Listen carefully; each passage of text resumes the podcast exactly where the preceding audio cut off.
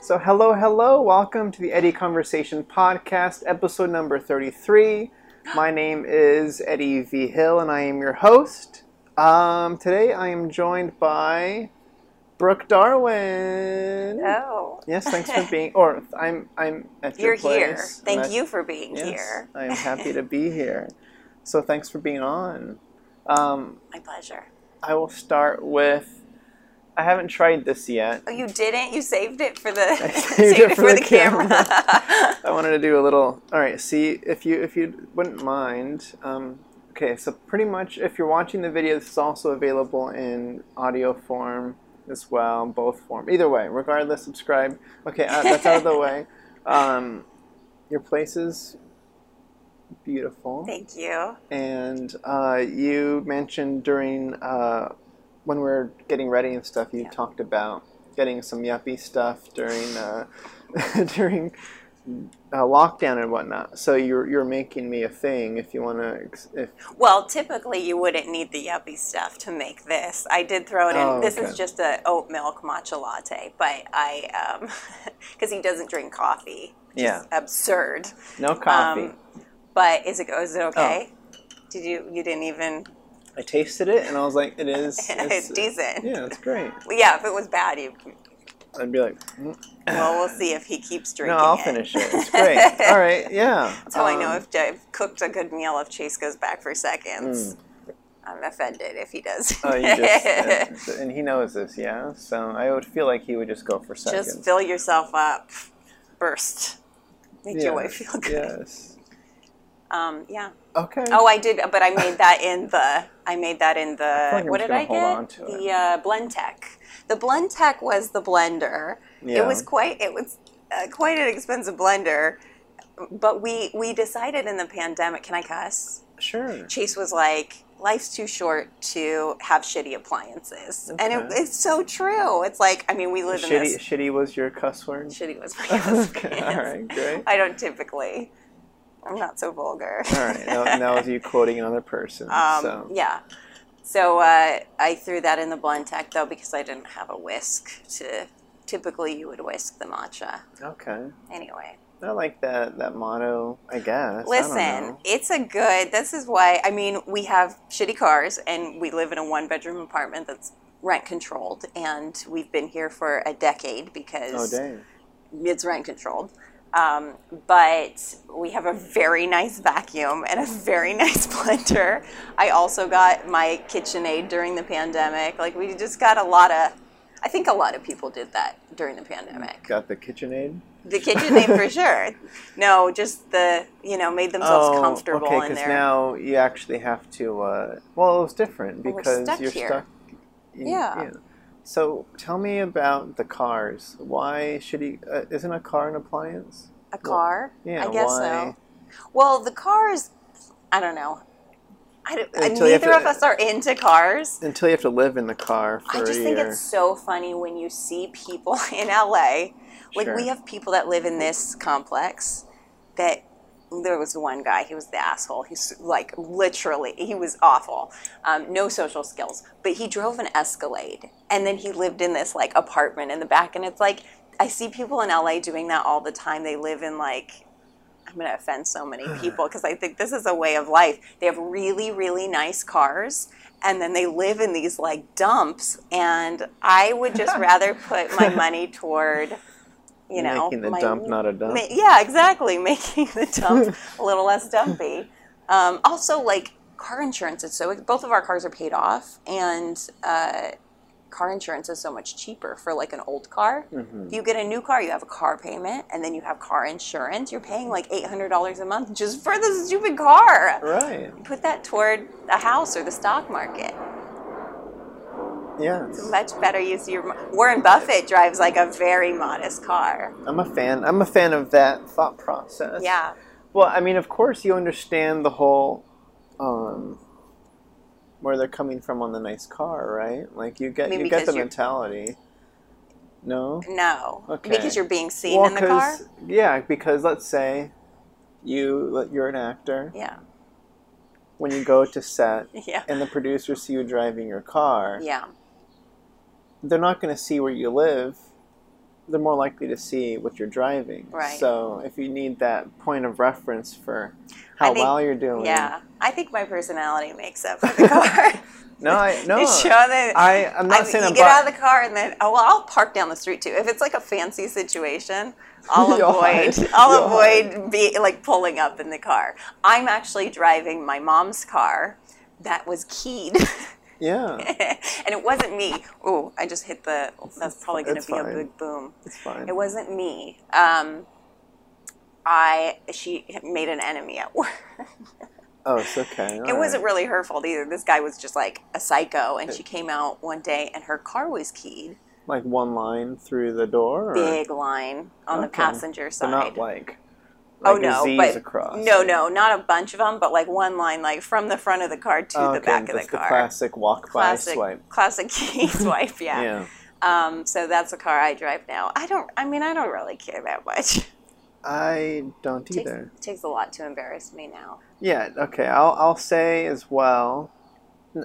I don't know. We're on the same page about it, so it's not. You feel too- that way about not- the cars? Yeah, I just barely bought my first car, Oh, um, like a couple weeks ago. Otherwise, it's been like, yeah, sure. But I bought an old used one, an older 2012 or something. okay. and uh, very cheap. But either way, I avoided it for a long time because I don't care about. Yeah. It's like I don't know. I, I had a thought there, but Did you see the episode of Curb where um, Nope. Jeff? Do you watch Curb? I've only seen like one or two episodes. You gotta watch it. You gotta watch That's it. It's HBO, so right? good. Yeah. Um, Jeff gets offended that Larry did. He's like, he, that's a sit down with him. He's like, I gotta.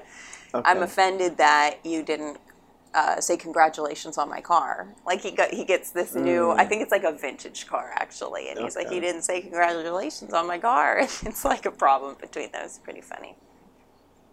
It's great. What I was going to say, I remembered my thought is in the industry that we we work and live in, I do feel like it is more on ideally how you perform in the job that you have versus what you what you're driving that makes a difference. Mhm. Um, that yeah, that, that you showed up and you were awesome and you were great to work with, Yeah. and who cares what you came to work in? Yeah, But that's I mean we're in Los Angeles, so of course it's it's different it's a thing. Yeah. for for certain people. All right, so let's jump into talking a little bit about you. We'll go through some stuff. So you, you are a uh, do you have yourself described on your social medias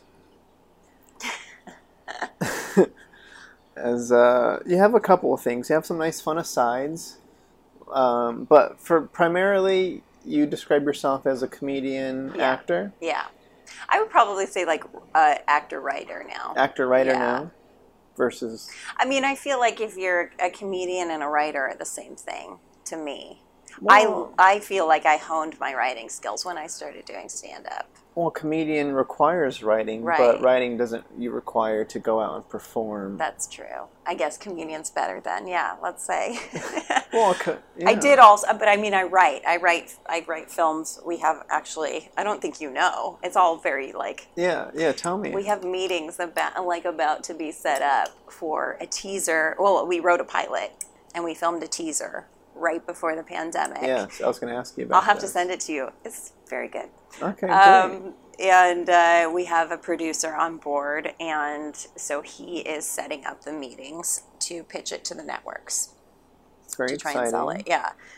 So I I write. so you write yeah. and you've been writing for so why the, it feels like it's a recent shift is it a recent shift I, because yeah, I guess like probably in the last couple of years, I realized like, oh, I would I have that same fulfillment as like, I mean, I initially came out to LA. My whole life, I was like, I'm gonna be an actor. That's what I do. And then I think the more I started reading and the more I just kind of did different parts of the filmmaker because we will film our own shorts Yeah, yeah. and you have to wear all of the different hats as you know i'm a big fan of that yeah. of that process. yeah yeah Um, and so I just realized like I also have that same fulfillment when I write something.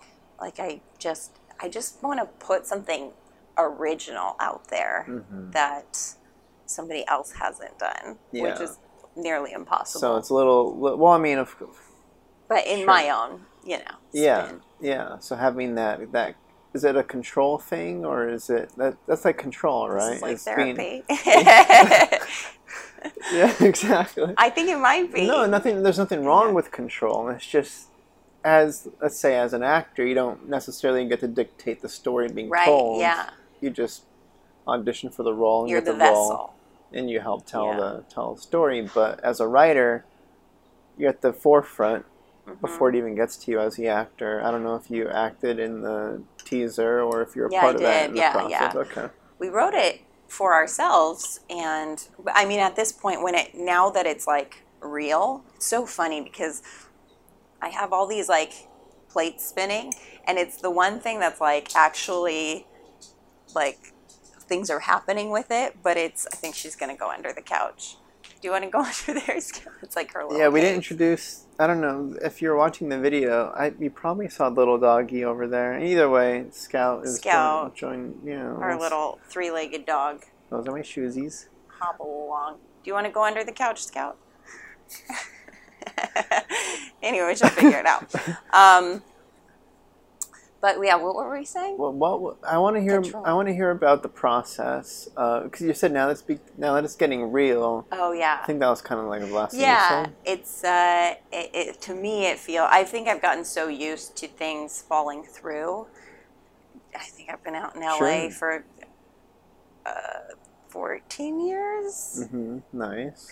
And- Congratulations. oh gosh, don't congratulate me on that. Oh, sorry. I once had an agent look Okay. at my resume and say, "Oh, he was he was a petty man, clearly like a sad guy, but said, uh, "You've been out here for for how long? Your resume should be Oh, much longer than this." And I went home and I cried. And thank God I had Chase at the time. We lived here. This was like so within the last ten years, and um, and I, he when we watched an Eddie Murphy comedy special, like an old one. It was Mm-hmm. before I was doing comedy, and I remember it's like it fixed everything. And I can't imagine um, not having a support system, like not having a person Yeah. to when you, especially as an actor, when you have those like horrible, horrible, Mm-hmm. soul crushing moments, and then you come home to like not a chase.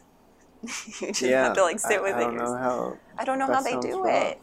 I've had him like since since acting conservatory. So Congratulations on that. well, thank you so much. um, but yeah, okay. So the writing process. Yeah. Sure. What? No, I was- what the question was now. Yeah, that was the original question. Um, was the process on on getting this pilot going Oh, and yeah. whatnot? It's very because I'm sure I don't know. That's a thing. There's multiple things we could talk about for sure. I'm very curious about your thoughts on 14 years in LA. Yeah. That like just maybe Yeah, yeah. some tidbits in there, but since we're on the pilot thing, because I wrote my first pilot last year during quarantine. I've got a co-writer that I write Yeah. with, um, and we wrote. I don't know even know what to do with it, but we wrote a sample of some kind. Okay. But either way, so you you had. Oh. What was the goal? How did this start? Okay. What- so, blah, and blah, I blah. should say that I, I co-wrote it also. There's three of us Oh, that wrote okay. it together. Did I say I just wrote a pilot?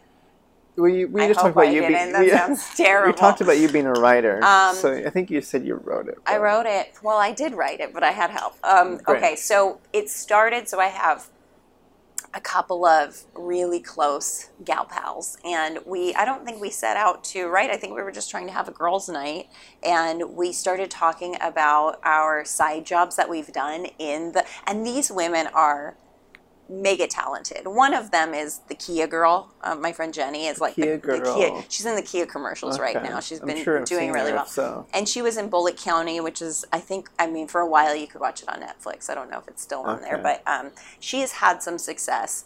Um, the other one, Allie and I are both, we both very trained actors. I think Allie actually has like an MFA maybe.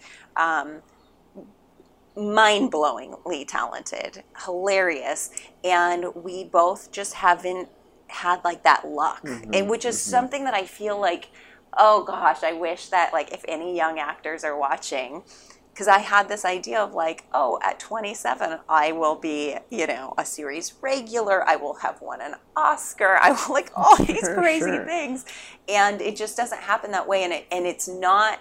It has nothing to do with how talented you are or how hard you work. It has everything to do with like getting that shot and being in the right place at the right that one thing falling Mm-hmm. into place that like that domino effect that Yeah, yeah, and works that's and that's that. so Yeah. now we are in our 30s and we're still Congratulations. thank you still alive um, and we're still going for our dreams and there is something and so we we were just talking about like the side jumps that we did like i was a children's party fairy for a long time Mhm. um, my friend Allie does SP patient. Well, it's a, a standardized patient. There was an episode of Seinfeld where Kramer does this, but um, they're Okay, okay. basically the patients, the practice patients for Yes, doctors yes, I've seen that episode. in medical school. Yeah. So she does it, and she and and they take it very seriously. Like it's Just like Kramer. Ju- yeah, but, yeah, exactly. Um, but it is like an it's an acting job, and it's it's. We were just Jenny and I were like, what? Jenny and I actually met as fairies, so Jenny did the fairy thing okay. too. Okay. Um, so Allie was blown away by the fairy world. Uh, we were blown away by the SP world, and we were like, there is so much richness here. Jenny and I also Mm. ran wedding businesses, and I mean, I've had every job you can imagine. that's great. And um, so, so it's it was called Side Hustle, but now we have to probably change the title because taken? during now? the pandemic, some Nickelodeon show came out with Side, which if there, I mean, I would be happy to work on that show also. um, but yeah, they they stole our title, so we'll have to probably. I guess we don't worry about that. Yeah, that's That's down the road. yeah. So um, Some we're right, action. we're right over the Bob Hope fly path. under. there. We're under the. We're over them. Just kidding. You're right. We're under them. Um, so yeah. w- So we wrote it.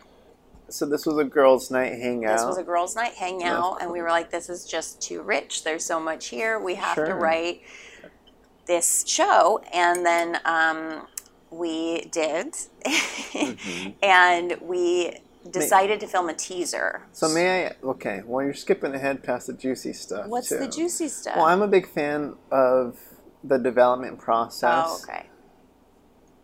I don't know. It's probably the boring stuff or something. I don't know. Either way, I like the. Um, okay, you, How you, we you, wrote you it. gloss over the. You like we wrote it and then we decided. I know it's this like, is well, like I remember reading um, Tina Fey's book, and I was like, and then you were just on SNL. you you cut out all the part Yeah, where like- you talk about how you got there. So you had three three people that Yeah. were going to write this thing. Yes. You were you're all writers previously, or Yeah, I mean we you've all written, written stuff individually, Yeah. and this would be your first time Right. working together as a trio. Yes, And uh, how did you guys? How did how did y'all decide to write together.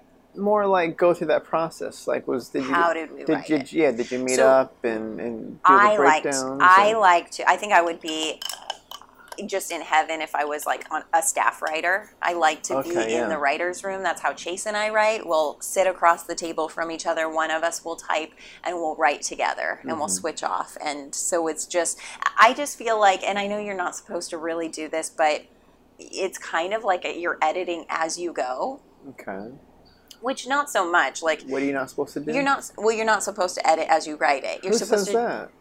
like every writing book, every book.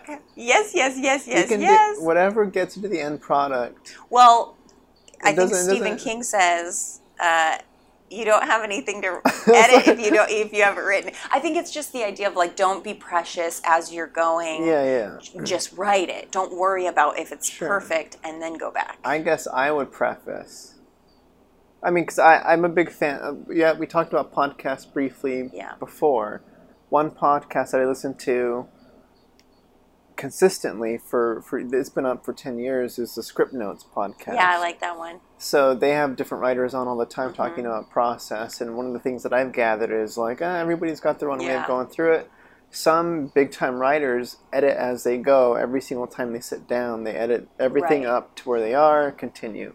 Next day, edit everything up to where they are. Continue. Oh, so they're editing several times. So, like it, it, it doesn't. I don't. yeah. It got yeah. You came out Well, with the pilot sometimes I either think way. it can stop people so that they do not 100%. continue and they're just like, I can't get page one perfect, so I just can't move on past page one. And Mm-hmm. Yeah. done is better than perfect, right? So, and then you Correct. will always have the time to like edit after. Yeah. I go back to like old stand-up jokes and and old pieces that I've written, Mm-hmm. and then I just feel like, oh, I know how to fix this. You know, if I can just like word vomit it out and then step away from it and be like, of. Yeah, I'm a fan of that process. Yeah. Yeah. I it's, yeah. Yeah. I'm just. I was just more picking new at the part that you're not supposed to. You're not Okay. supposed to. I'm like, well, eh. eh, Eh. I'm not supposed to. That's I keep on hitting this loud. Um, so okay, so with the girls, Jenny had written with a friend where she was really the main writer, um, and she was they kind of created a story together. So she had done a screenplay like that. Um, I don't know how Allie wrote with previous writing partners. This is a busy day for planes. No, it's fine. It's not picking it up too much. Is it not? we've- You can I've, see? I've, it's happened before, and it's, it hasn't been an issue. Okay. So we're good. Um, but so what we ended up doing was we all downloaded this thing called Writer's Duet, yeah, and I'm a fan. and uh, we could just edit on the same document, so you Mm-hmm. could see who did what edits too. I think, Maybe. um, and you could make a new draft of that. You can like duplicate drafts Okay, and things. okay. I think it's been a while. yeah. um, WriterDuet is great, Yeah, yeah. and it's free. Sponsor. well, we paid for like a yeah. You, Oh, you- there is a free version. Yeah. we paid for the The premium, or I don't know, whatever.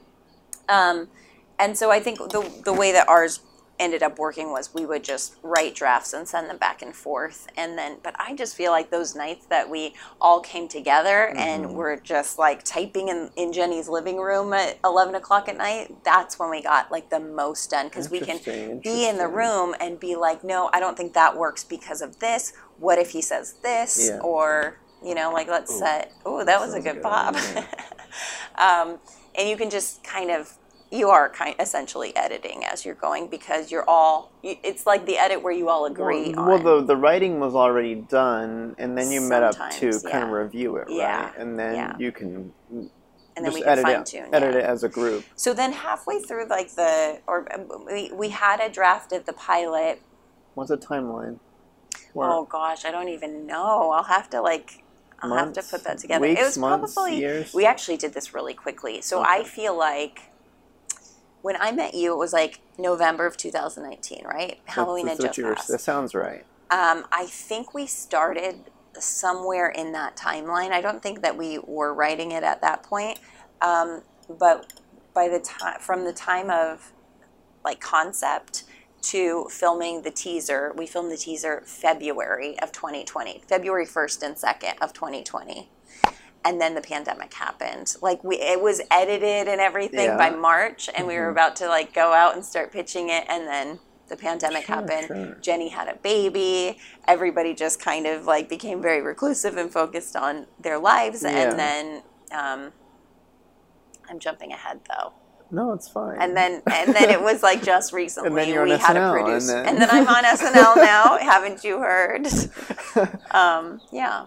So so we Okay. decided probably like we I'm sure we wrote the the pilot in like a month. Probably not even that long. That's pretty good. Because Jenny's, I mean, uh, Allie's very quick. She, I feel like she came up with a draft first. She was like, "Hey, girls, I just uh, was thinking about this tonight," and like the next morning, she had a draft. I mean, she's insane. yeah. Um, if you uh, once it grabs you, sometimes Yeah. you just like, oh, but she does it all the time. Like she writes so fast all the time. I don't, I don't That's know how she does it. and it's good. Um, it's good. it's good writing. It's good. Oh, it really is. Okay, She's yeah. really good. Um, and so then we decided, well, like what we wanted to do with it, which was ultimately to like pitch it. And so we said that we should have a teaser. So we wrote a new script, which was kind of like a condensed version of the pilot, Yeah. like a 10 minute teaser. I don't even think it's 10 minutes. I think it was like Maybe seven. it's 10 minutes. know. Yeah, yeah, something. Who cares? Sure. um, I think we were just trying to get it down to 10 pages. That's what I, I remember. Um, and we filmed that. We, we called in a bunch of favors. I have, I mean, through the years of working with people, I have very talented DPs and sound guys, and they all gave us really, really generous rates. And but we did pay everybody, Sure, um, and kind of took care of craft services ourselves. Yeah. My husband was the AD. Jenny directed it, so her part was very small in the teaser, and um, our husbands, like her husband, was there on set helping. And we, Yeah, we, yeah, we just had like a bunch of friends. We ended And up this- spending about three thousand dollars Okay. total, uh, maybe a little more, and then we split that between the three of us. So in the end, it was like, well, if nothing else happens with this, I have really good footage for my reel Yeah, that I spent like a thousand dollars for. sure. That's such a good investment as an actor. Yeah, no, it's great. And, So- and how many? I don't know. This is nitty gritty, lame production stuff. But how many days did you? Was it like a weekend shoot? Yeah, it was a weekend shoot. Okay. Yeah, Nice. we had um, Justin Willman is the 10 host pages, of. Magic for Humans. What? Sorry, no. I was thinking about the ten pages in two days. Oh, yeah, yeah. It's, it's, It- it's it was do- ambitious, It's, a doable amount. yeah. It's not crazy. Justin Willman um, is the host of Magic for Humans. Uh, Jenny's husband produced that show, so that's how they Mm. know each other. Jenny's husband is like a world renowned um, magician, and so is Allie's husband. That's how they met. They're both magicians. Yeah, they're yeah, and I told Chase he needs to become a magician so I can be a magic wife because it's just like it's like this whole culture. Yeah. We went to the Magic Castle and they have like special credit cards when they buy drinks. and I just, I mean, I was happy to be a guest, but I would like to be a magic wife. Um, Maybe one day. maybe one day in our next iteration of, is that a word? Iteration. Yeah. Yeah, it's a yeah, word. Of what we, yeah. I think it's a proper usage of the word I too. think It's so. all good. How did you decide on going with the teaser route on the on the pitch process? Like who? Because I know I've been a part of conversations in terms of trying to get some stuff off the ground Mm-hmm. and what can we develop? Do we need do we need a story bible for the whole series? Do we need Oh, right. a pilot script? Do we like Yeah. what do we pair this thing with? So what we had, what we decided that it would just be, I don't know. It's funny because it is a show about actors. It's a show. It's very like can be a little inside baseball, and it um, is you know the, a lot of networks don't want to buy any coastal elite kind of. Nobody wants to watch. I was the most Coastal at, elite. coastal elites are like uh, shows about L.A. and New York. Have you not heard that term? Like Marriage Story.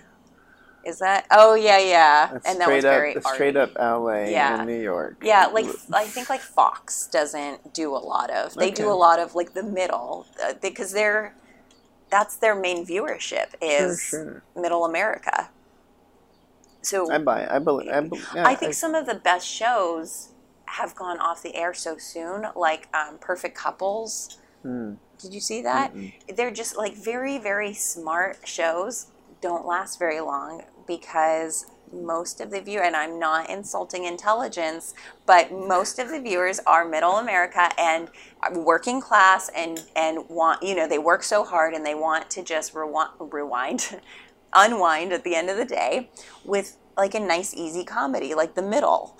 They don't want something like very cerebral or something that's Something that like makes them witty work. jokes but not going to make them laugh out loud. Yeah, You know. Yeah. So I think some of the smartest shows, it's it's hard for them to succeed because, or that was that was the case like ten years ago. Sure. Now we have like HBO's doing really great shows. I mean, they've always done really great shows. Yeah. I feel like they lead the way Yeah. with, you know, changing television. But um, Okay. So I, I, Yeah. I, don't, Okay. I don't know if I missed your answer. So- So, the teaser. You so the teaser, we decided. Okay, th- so this is my answer. Sure. I'm just. If if yeah. If, So I think that so it, it on paper I think it sounds like intriguing, but when you actually see like the cast that we put together Mm-hmm. and Jenny's vision of like how everything looks and the pacing, it's really good. And Yeah, yeah. not to, you know, No, sure. I'm, I'm, I'm very you- proud of what we made, and I feel like you watch it and you're like, oh, I do, I do believe in this, and Yeah. there's something magic here. Like eh, there with Friends, I think there was something magic about the cast that they put together. The writing is amazing. I'm, I'm a huge Friends fan. I watch it I'm- over and over. What the hell? Sorry, I just I miss. I was more on the Seinfeld train. Like my fa- my, my family never watched Friends, so I Yeah. didn't grow up with it. Yeah. But and then now it's too late. Both of those. Seinfeld too. I don't think Seinfeld. I mean, Seinfeld is hugely in the writing, but also Julia Louis Dreyfus and um, Jason Alexander and Richard Richards, Jerry Seinfeld. something Richards, I don't know. Michael Richards. I think they're all just those characters. It just came together like magic. So I feel like when you see our cast, it's like, oh, I do want to see these people. Mhm. I don't know. There's it- Right. So anyway, that's why we did the Okay, teaser. you wanted, yeah. we I- wanted I- to give them a taste of like this is what the show is going to be, Mhm. and then along with that, we created a um, not a Bible. Um, like some sort of treatment. No, uh, there's so many things to is to develop. I'm gonna look the- it up right now. Ooh, because uh, Jenny actually ended up doing it, and it was um, It's not like one of those. like a one sheet, but it wasn't a one sheet. It was a few pages. Um, Is it like a? Uh, I know, like in post production, there's the thing called the EPK, the deck, the deck. did a Okay, like a pitch deck. a pitch deck? Yeah. Okay, it's pretty much So- like a PowerPoint presentation. and it's it's pretty. I mean, she did a Oh, pretty good great. job. It looks great. So we have like the four girls, that's and beautiful. yeah, she did an amazing job. Yeah, Um, cotton, cotton candy colors there. Yeah, that and she did have like a color palette that was very I, I have a very hard time with that kind of stuff. Really like developing a visual Mm-hmm. representation of the idea yeah. that's not the actual product. Yeah. Like I hate that stuff. Yeah. It. It's a lot of work. I'm I'm like so grateful that she did it and I didn't. and also like I can't believe that we didn't have to hire somebody to do that because Yeah. I think she did it in Keynote. She had hired somebody to do a pitch deck before, and then she was like, "You know what? I realized like it's very It's very doable. It's very doable. doable. Yeah." Um, but she's also very talented. She has like a an aesthetic eye. She does good style. Mm-hmm. Yeah. Yeah, no, she does great. good style. um, so yeah, so we sent it to, and I brought up Justin was in our teaser. Justin, who is on Magic for Humans, Okay. um, oh, nice. and and Jenny's husband and Justin had worked together on that show. And there's also another producer, so he is the one that's um, kind of taken us under his wing and has been interested in the show and and That's very cool. hopefully Fingers we'll crossed. have some meetings coming up soon. Fingers crossed. That's very exciting. Yeah.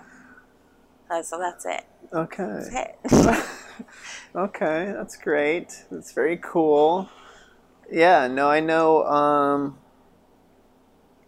I just, yeah, I don't know what to what to say. I was gonna, I was thinking more along the lines of. That's okay. So the, I had a couple thoughts. You, the idea, the, the big dream, of course, is the meetings come Mhm. and the show sells or gets greenlit or Yeah. whatever with the writers and the actors in All on board. like, Yeah, yeah. So If that doesn't happen, we've talked about it. okay, yeah. I, How does I, that- I am more concerned with staying on as a writer. So if they were like, we want to ca- recast your role, and you're like, well, keep keep us as the writing team. yes, I Can think we, it, can we, we show have to stay on as the writing team because it's all our experiences. Like that's what we're writing. That's the heart of the show is about all of these shitty jobs and experiences that we put up with trying to Okay, yeah, because I mean, cou- there's I could already imagine. I don't know. I I think about I had a buddy um, that they spent a lot of time writing. I think they wrote a show Mhm. and they shot a teaser for it or something, and then um, they they got interest on it, and they he, they got an offer Okay. to just buy out the idea, and because th- their goal was we want to bring our production team on, Yeah. Oh, and we yeah, want yeah. we want our cast, and we want to write it. So Mhm. the full package, like Okay. level us all up together. And they're like, we just want the idea. What did they end up doing? They they said no. They said no. yeah. And then because it was like they want it was like an all or nothing on, on their perspective with i don't know if they had the middle ground of like well we want to stay on as writers or at least let me direct an episode like i don't i don't I know kind- what the yeah. yeah so they said no to it I mean, I guess that that we've not talked about that. If they just wanted to buy the idea, I feel, I feel like the idea itself is not. It's it's not the same It's without it's the, the- personal experiences because it's not like this crazy idea. It's something that we've all. right which is which is great That's why it's hard to pitch. I think because it's like this is not a show that you've heard of before or seen before. It's to me the idea sounds kind of yeah the magic is in the the magic's cast in the and writing. Yeah, yeah, exactly. So yeah so it's I, worthless I without wouldn't it. imagine that somebody would like let me like what's a a, a really unique show like Kimmy Schmidt. I think the premise of that show, like these um, ultra religious women that lived in a bunker, and then they right, come right. up to you know see what the world is, and so she's like a, an extraordinary person in an ordinary world that's a great idea. That's like if I was a network executive, I'd be like, "Oh yeah, I can I can put some writers on this idea." But our our our concept of the show isn't as like ingenious, I think. So I Sure, wouldn't sure. think I- that I see what that you would be mean, an yeah. offer. But I I I think we're all open to. They were like a hundred thousand dollars for this idea. We'd be like, "Great." I can we can put that into something else. Yeah, then. exactly. And that, that that was my gut thought too. Yeah. It was like you have other ideas Yeah. and you Oh, could use that so to many. produce four other projects Yeah. or My notes are full of show ideas, full of Oh, them. very cool. Oh yeah, I have a very hard time with that. really Yeah. coming up with the idea. Like normally I get locked into one That's great. that I wish that would and then me. and then I have to see it through. That's amazing. That's why you did so much this year, though. Maybe. That's why you I think so. you have follow through. I have the problem of like having too many things that I want Mm-hmm. to do and not. I was just talking to Chase about this. I was like, "Do you think that Stephen King is when he's writing a book, he's like he finishes writing or is there like an idea that he's like, "Oh, what about that book?" And because I think he does write one at a time and it's like, how do you stop yourself? Because a lot of times I'll write something and be like, "Oh, wait, this idea this idea might be better. I'm gonna I'm gonna Oh, okay. abandon this and spend my time on this idea because I think this is a better idea Mm-hmm. instead of being like put a pin in it, finish out the thing I'm working on, right, and then right. move on to the next thing. I can't. Yeah. I gotta have Well, because. I I don't I think I heard something from somebody. I think it might have been um, Elaine Brosh McKenna. I don't know if you're familiar with this writer. She wrote Devil Wears Prada Oh, okay. and Crazy Ex Girlfriend. She helped create that show, Did she write the book Devil Wears Prada, or She- she did she the wrote the movie. screen- Okay. the screenplay, um, and some other cool stuff. Either way, she's on Scriptnotes all the time, and uh, I think at one point they're talking about ideas and notes and how often you like if you have an idea, do you put it down in your notes? Do you like jot it Oh, down yeah. somewhere, Mhm. or? And I think her technique was like, she just lets it go. What? If if an idea comes, like she's already working on something. yeah. So she's she doesn't really need the ideas. So Mm, if it sticks around and it comes back again later, she knows. then that it's, like, all right, we got something here. If I if it keeps bugging me, it'll stick and stay. Versus Yeah. just jotting down any idea that comes to mind. So I'm kind of I tried to kind of keep that in the back of my mind with like, well, if it, if it matters, it'll it'll it'll come around. Sometimes I go through my notes though, and I'm like, this idea is Yeah. amazing, and it Mhm. was something I completely forgot about. Or Chase has a really Chase is my husband. I keep referring to him, but I'm, I'm sure it's like yeah.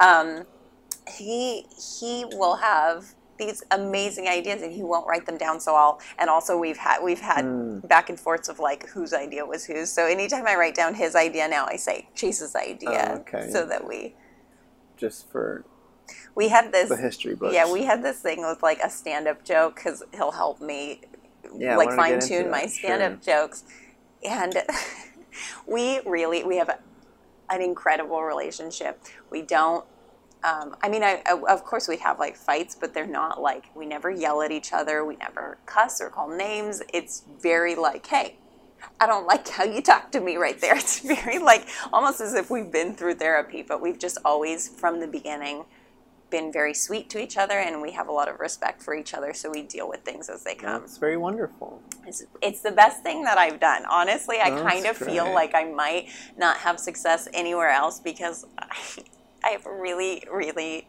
wonderful marriage. I mean, that's that's that's a big part of life. So I think I've um, realized in the last year, I'm like, you know what? life's already a win at that point. Yeah, that's it. I've done it. So if I get to do something professionally, like that's amazing. But I feel like there's so many people that are so successful and then they don't have that person that they Mm-hmm. can trust or like they, a family that they like to spend time with and then it's just like well what's it all for then It's for their Other people? for their Twitter followers. yeah yeah um, but anyway we we wrote a this is like one of our fights Okay, okay, you wrote it down. Well, it was a joke. It was. It's not even funny, and it it was like originally I, because I was a vegan for a year in 2013. I I feel very much like if you write a joke that is preachy, that's actually like a strong opinion for you or a strong belief, it doesn't. It's not funny. You kind of have to like take the counterpoint or make it about something much less important than the actual thing. Right, I see Does what that you make mean. sense? Yeah. Um, otherwise, it comes off as very preachy, and it's just not. What is this? A TED talk? So I um, but so this is why I never use this joke. But I, when I was a vegan, I would get so much aggression from people just for the fact that I was a vegan. Like, and I think that happens like when In, in what context? just like Like on set or just Oh in, no, in no, life like with my store? family and, and people that weren't vegans. It would I think that that when people see you doing something that they have some kind of guilt about, they Okay. become aggressive or judgmental about it's like when when somebody's drinking they want everybody else to drink along with them so they don't feel guilty for drinking or like a dessert like have a dessert with me. It's like no you have the dessert. I'm not going to have one but they get mad about because they feel guilty about so anyway the joke was like getting mad at somebody for being a vegan is like um, is like yelling at somebody from your car, like some a jogger who's taking a run, like Yeah. "Hey, get a car," you know, like Right, right. it's and it's not funny because it's like a real opinion. It's it's so Every- ridiculous to get offended to see somebody being a not eating meat and be offended by that. It's as ridiculous as like to be driving in your car and get offended that somebody's exercising and feel like fat from that or feel like uh, uh, unhealthy or uh, out of shape. You know what I mean? Does Yeah. this make sense? That makes perfect sense. So anyway, we that was like our our. We were like driving somewhere, and it came up, and we couldn't remember like it was something in the writing of it, like who came up with the. I think he was saying he came up with the punchline, or because I was like, but it was my idea. It was based on when I was a vegan, so I know that it was my idea, and we just like it was so stupid. I ended up in tears over this, and it was like.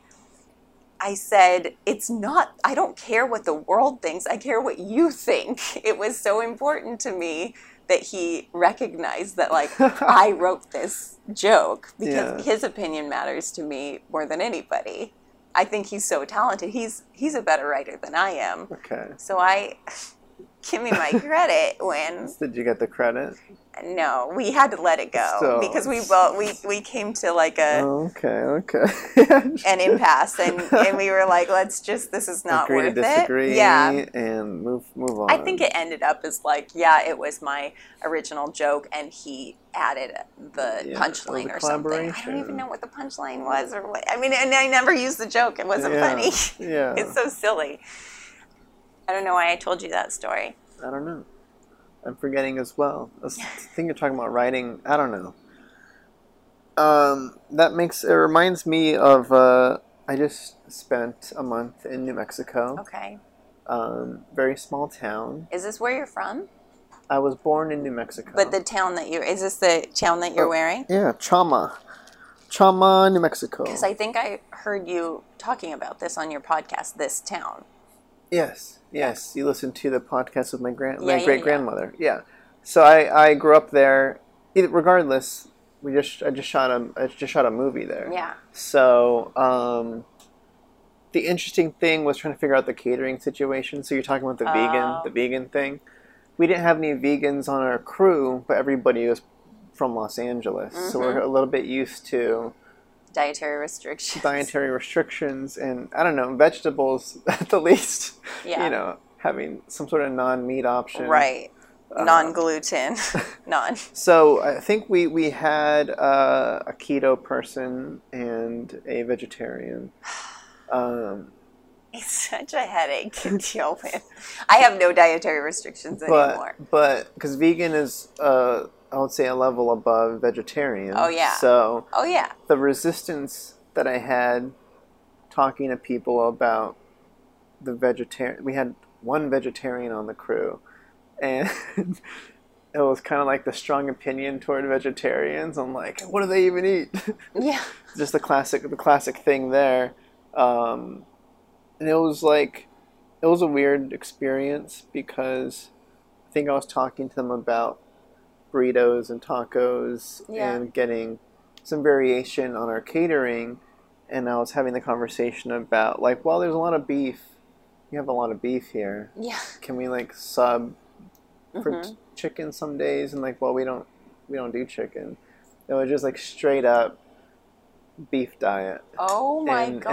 in this pretty in much- that town. In that town. Do they have a lot of cattle farms? I don't know. Or it's just the way of life? Beef. It's just the way of life. It's a way of a life. beef. yeah. So it's kind of like weird to be reminded that that's where I came from. But but it was like people don't even order the chicken because they don't sell chicken because people don't order chicken. so it's so just funny. straight beef. So g- jumping straight to a vegan would Yeah. be kind of impossible in that, Oh, in and- that scenario. Yeah.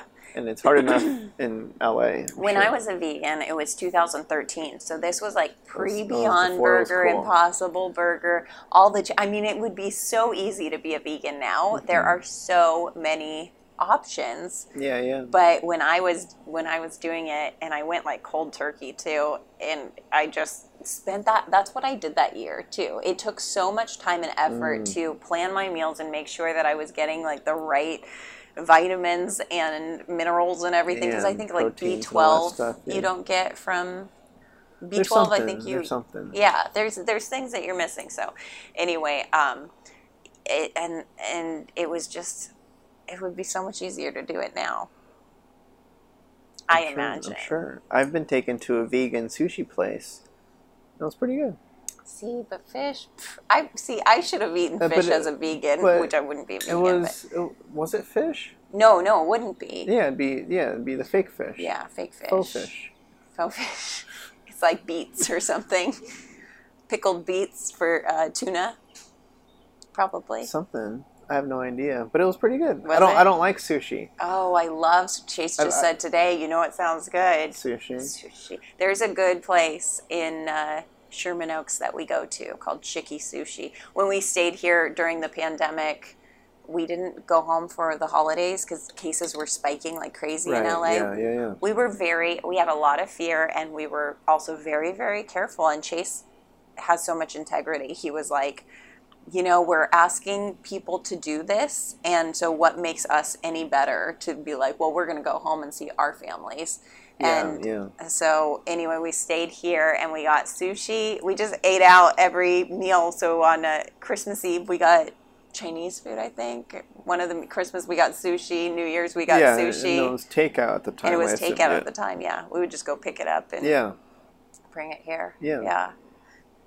It was it was actually quite nice. Like we didn't have to No, travel. it sounds great. It sounds great. I think back to my holiday. I didn't go any. I stayed in town for Thanksgiving. Yeah. and I don't have a significant other. Oh, Eddie. So I, I had the same the same idea. It was like I'm not like I'm not gonna risk. And that's whatever. very admirable for you because I say, I feel like without Chase, I might not have so much integrity, and Yeah. I might be like, oh, I'm just going to go Yeah, to my family's. I think it would be very hard. I don't. I don't feel. I went for Christmas, but not for Did you? Yeah, I don't feel any animosity to people that were like single during the pandemic and went to be with family. Like I, I get that, but if you have somebody like we had no excuse. We were, we were happy together and it was fine. And Yeah. you know, it's one year. But it, that's very admirable that you Thank stayed you. here by yourself. you. Oh, Eddie. It was fine. It was fine. It's just Thanksgiving. Do, are you are you being are you joking? Are you playing it down, know. or you don't really know. don't no, care it, about Thanksgiving? it was fine. Yeah. I mean, of course, I would have loved to. I don't know. Being in LA in general, I try not to. It's a lot of effort to just travel back. So it's usually either Thanksgiving or Christmas Yeah. anyway. So I was like, well, Okay. I'll take the hit on Thanksgiving. The And it only was ju- it was just downfall different is that you can't gather with friends. Yeah, normally there's other options Yeah. to hang out with people, but this time I was like, well, I guess I'm more locked down. Did you order in? Oh, my What parents were eat? super nice. They uh they hooked me up with like a whole Like a Thanksgiving like a whole meal? catered, not like a, yeah, like the whole Aww. like Ralph's was doing some That's cool so things, sweet. so I had a whole. How many kids do your parents have? Uh, it's two of us. Oh, okay. Yeah, Yeah, yeah, it's manageable. They yeah, can. and, and my brother because they're they're in Reno, up up in Nevada, so my brother's up there with them. Okay. So all they had to do was just like you know spend sixty Send- bucks yeah. and get me a full deal, and it was See, that's why you nice. should you should only have two children. Because then you can be generous to the Yeah. one that's alone on Thanksgiving. Okay, go on. So what about what? What? Where did this come from? You should only have two children.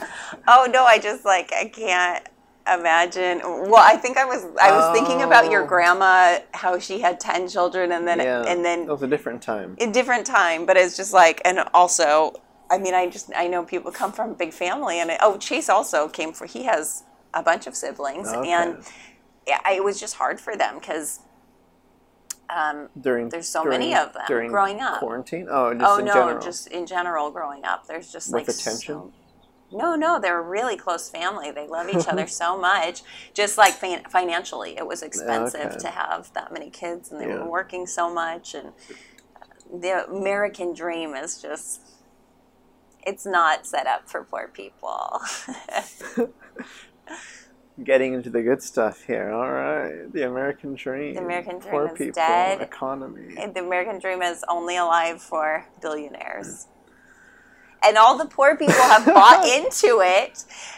Sure, and so go for it. agreed. Continue. I'm just, oh, I just, do you well, want do you want to elaborate? What is what? What is what are what what's sparking this? No, like what is the uh, what are the poor people buying into specifically? I'm very because I, I I'm sure I'm on the same page. Just just to I just clarify, see so for- many for- people like, and it's so funny that they don't realize that they are voting against their own their own um, rights or uh, well-being. They've bought into the like the like the billionaires set everything up. So it seems like like the whole working forty hours a week. There is this idea, especially like in American culture, where that's admirable to be like hustling constantly, and that's um, I know so many people that have bought th- working into three that. jobs to make it working mm, three jobs to make it happen and then and i spend way too much time on like twitter online and Oh, people no. saying like well this is not right. This is not the way that we should be living our lives. There's no time to like spend with our families or garden or bake or do like what are we put on this earth to do? To work and take a two week vacation every year that you are miserable because you're just like so desperate for it to be perfect because it's your only vacation your only two weeks of happiness mm-hmm. and then it's just like miserable and then you go back to and so then if anybody says anything against that like well this isn't really how it should be these poor people that hustle and work this hard say oh you're just lazy and they just they Oh, find so okay. much like self-worth in the fact that they work so hard without realizing that that's not how it has to be and that's not how it's supposed to be that I don't think that God put us here to just slave away. Mm-hmm. Mm-hmm. God, you know what I mean? Like Sure, I, sure, sure. I, I feel like we are, especially in the last year, like we're meant to enjoy life and mm-hmm, eat and be with people and that's what we're supposed to do and make art. Yeah, We're not supposed to work the whole time. yeah, yeah. People spend their whole lives working. there's those other countries. I know I always see like the, the the little headlines on some news articles about like such and such country moves to like a three day work week Yeah. or like a four hour work Yes. day. Yes. like, there are studies that show that a four hour work day and a four day work week, people are just as much, if not more productive than people who work like 40 hours a week. And I, I personally, I, I went to esthetician school after high school. I got my Mm-hmm. Okay. skincare yes, license. Yes. Yes. so I'd have like a backup job. Um, and I was going, you have to do so many hours when you go to beauty school. So you have like this mm. sheet of all the procedures you have to do. You have to do this many waxes and this many of this kind of facial and all these things Sure, you check sure, off. But you also have to log like, I think maybe for esthetician it's like 600 hours. I don't remember. Most of those days were spent doing like Sudoku puzzles and just Oh, like right, right. chatting. Yeah. And it was like, we would be like, oh, well, I still have to do a Brazilian wax, but I have two more months that I have to be here. So I'll, I'll get to it eventually. And then you're just goofing off because you have to be there for those hours anyway. And I think that's what happens with work days. People are like, well, I have to be here all day long. So they just kind of lose interest and they only end up doing about four hours of work. And so when you know, like, oh, I only have to be here for four hours or I'm only here for four days, people work harder and they fill that time and, and they focus and they just do that four hours of work and then they're free.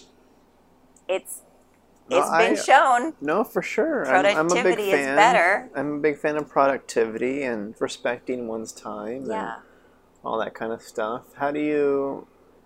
I don't know. It's funny. It's very cool. Very nice. So billionaires. We dove into the stock market this year Oh no! and kind of, course, realized I have to like It's the hot thing. Yeah, I have to brush over this because, well, I just realized like, like I was at Costco. Okay, Okay. I'm going to tell you this story. Sure. So I was at Costco, and if you have a membership and it expires, I think they've got some system where it alerts because there's now people that will come up to you when you're buying your new membership to sell you the level up. It used to be fifty dollars. Now it's sixty. So it's sixty for the basic, and if you want to have like the level up where you get two percent back on your purchases, it's another sixty dollars. So the guy came out. I did it once, and it just evened out. And if you don't hit that spending limit, they just give you your money back. And I think I was just under. It was fifty dollars at the time. So I spent fifty dollars the whole year. I don't. I mean, it's two of us. We don't shop at Costco that much, so it evened out. I think I got like forty nine dollars or something. They gave me fifty dollars back. So essentially, I gave Costco fifty dollars to hold on to for a year, and then they gave it back to me what did Costco do with my fifty dollars that year? They like invested it in their company or they invested it into the stock market, and I got no return on that fifty dollars. If I had taken that fifty and invested in like Costco stock in the stock market, Sure, I would sure. have got dividends. I would have gotten a return, or invested it into anything. Sure. So sure. I, I like all just like click. Chase knows more about it than I do, but it recently just clicked, and I'm I'm like going on Yeah. walks with my mom trying to explain the stock market to her, and I'm like, Well, you're also yeah. No, it's yeah. Stock market. That's what- It scares me. and and he, like. Yeah. it, no, it's really it's you can do very low risk trades. And a lot, you just have to have like this long set mentality. You only realize yeah. losses if you sell at a loss. Sometimes stocks dip and you just hold. It, they will go back up again. Over time, stocks go up if you buy into good companies. If you look at the last Sure, five years chart, like most stocks go up. Yeah. Yeah. So the idea is like to hold long term, but we'll do like trades, like option trades, where it's a whole thing. I don't want to get into. I think it's going to be very boring, but anyway, it's just it's very low risk, and you can make So I'm assuming you jumped into uh, what about um GameStop. What? Sure. Is that what you were going to say? No, I was gonna I was gonna talk about um, not like Bitcoin specifically, but the I uh, have a lot of Doge. great. Doge is supposed to. There, there's a lot I've of. heard some. Yeah. I Yeah. That's, I feel like I mean it originally was created to be like a joke. a, yeah. yeah. Yeah. But there's so much sentiment behind it, and um, they're actually trying to like put a cap on it so that eventually, you know, like it will be a sustainable thing. And places are accepting it now. I, it, money is just like this made up thing anyway. Mm, yeah. So if people say it's worth something, it's worth Yeah, something. take- You know what I mean? No, I think you have to be realistic on like how high you think it can go, because I think maybe like a dollar is probably like the top. It's like thirty three Yeah, cents yeah, for now, right yeah. now. Yeah, Yeah. Okay. yeah, No, it's yeah. I'm I'm imagining. I'm always late to the game and all this kind Yeah. of stuff. Where I'm a big fan of like. I don't know. Everybody's talking about it. I normally just take a step back and I'm like, I'm not interested. Yeah. but it is I- kind of boring. But then once it clicks, Well, it's, it's- like, oh wow, No, for sure. there's a lot of money to be made here. And this is like the other thing. It's I- like yeah.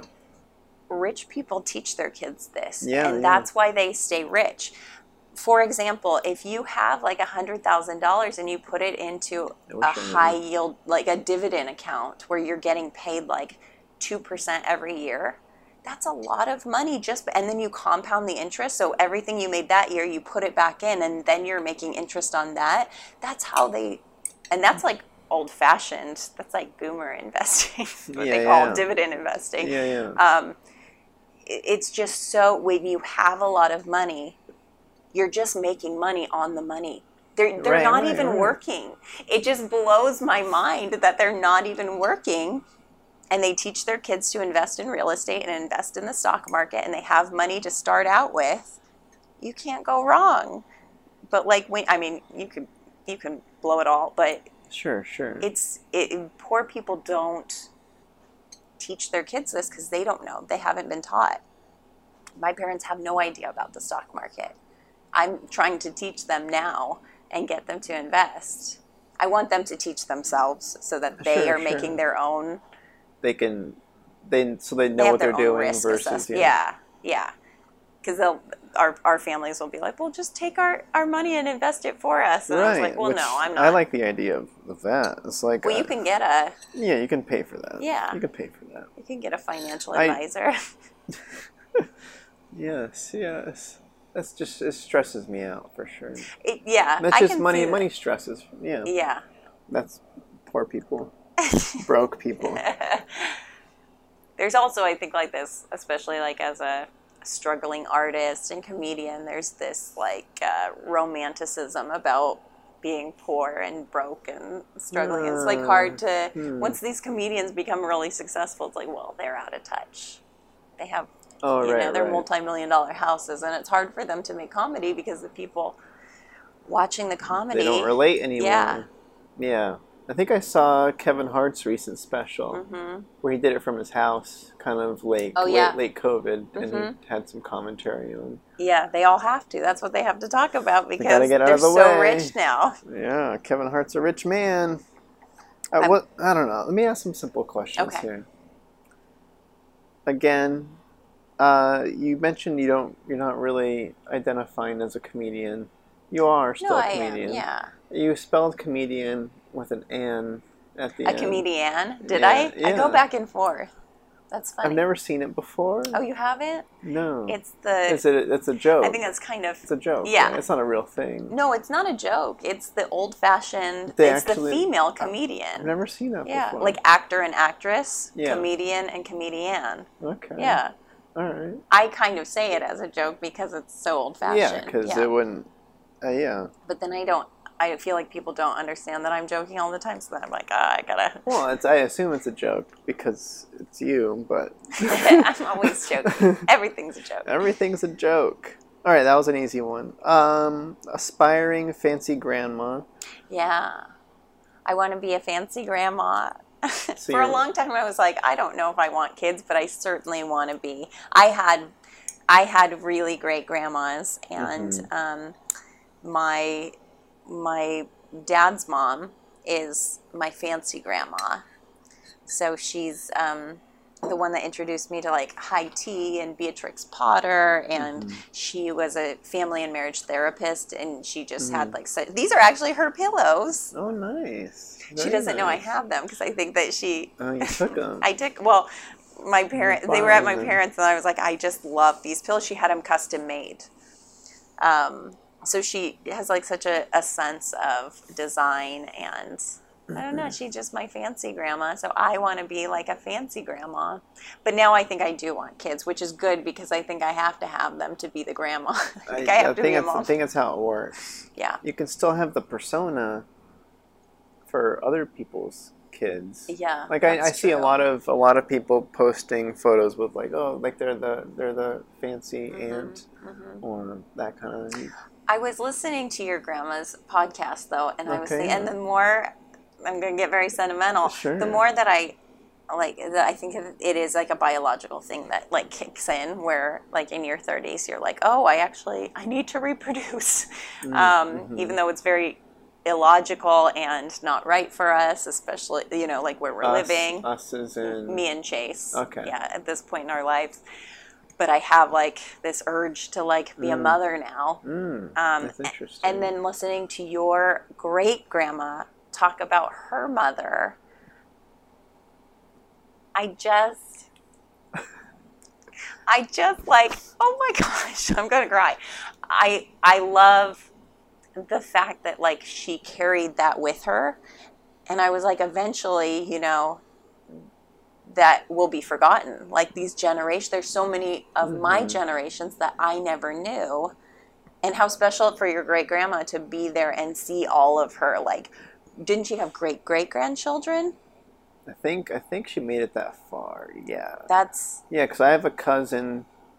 Yeah, so we're yeah that has kids that are like Yeah. nine, nine or ten or something. Yeah. So she, to and to see and they will all remember her and who she was but i just the way that she talked about her mother what, uh, what did remind me? What did she, She say? said- was about yeah. her mom she Yeah. said that she was so talented she was like my poor mother um, didn't didn't go past fifth grade. And she was so smart and so talented. She could um, embroider and sew and uh, she canned foods. It's like the things that i do. And i was like i'm i'm your great grandmother's mother. Like that's i just had like this Yeah, that's great. this whole like flash of like if I have a child, just to be thought of Mm-hmm. by somebody that way, I think is just that's what life is about. To have Mm-hmm. a child see you in that light, and then That's and then like carry that on, That's and great. then make generations of children.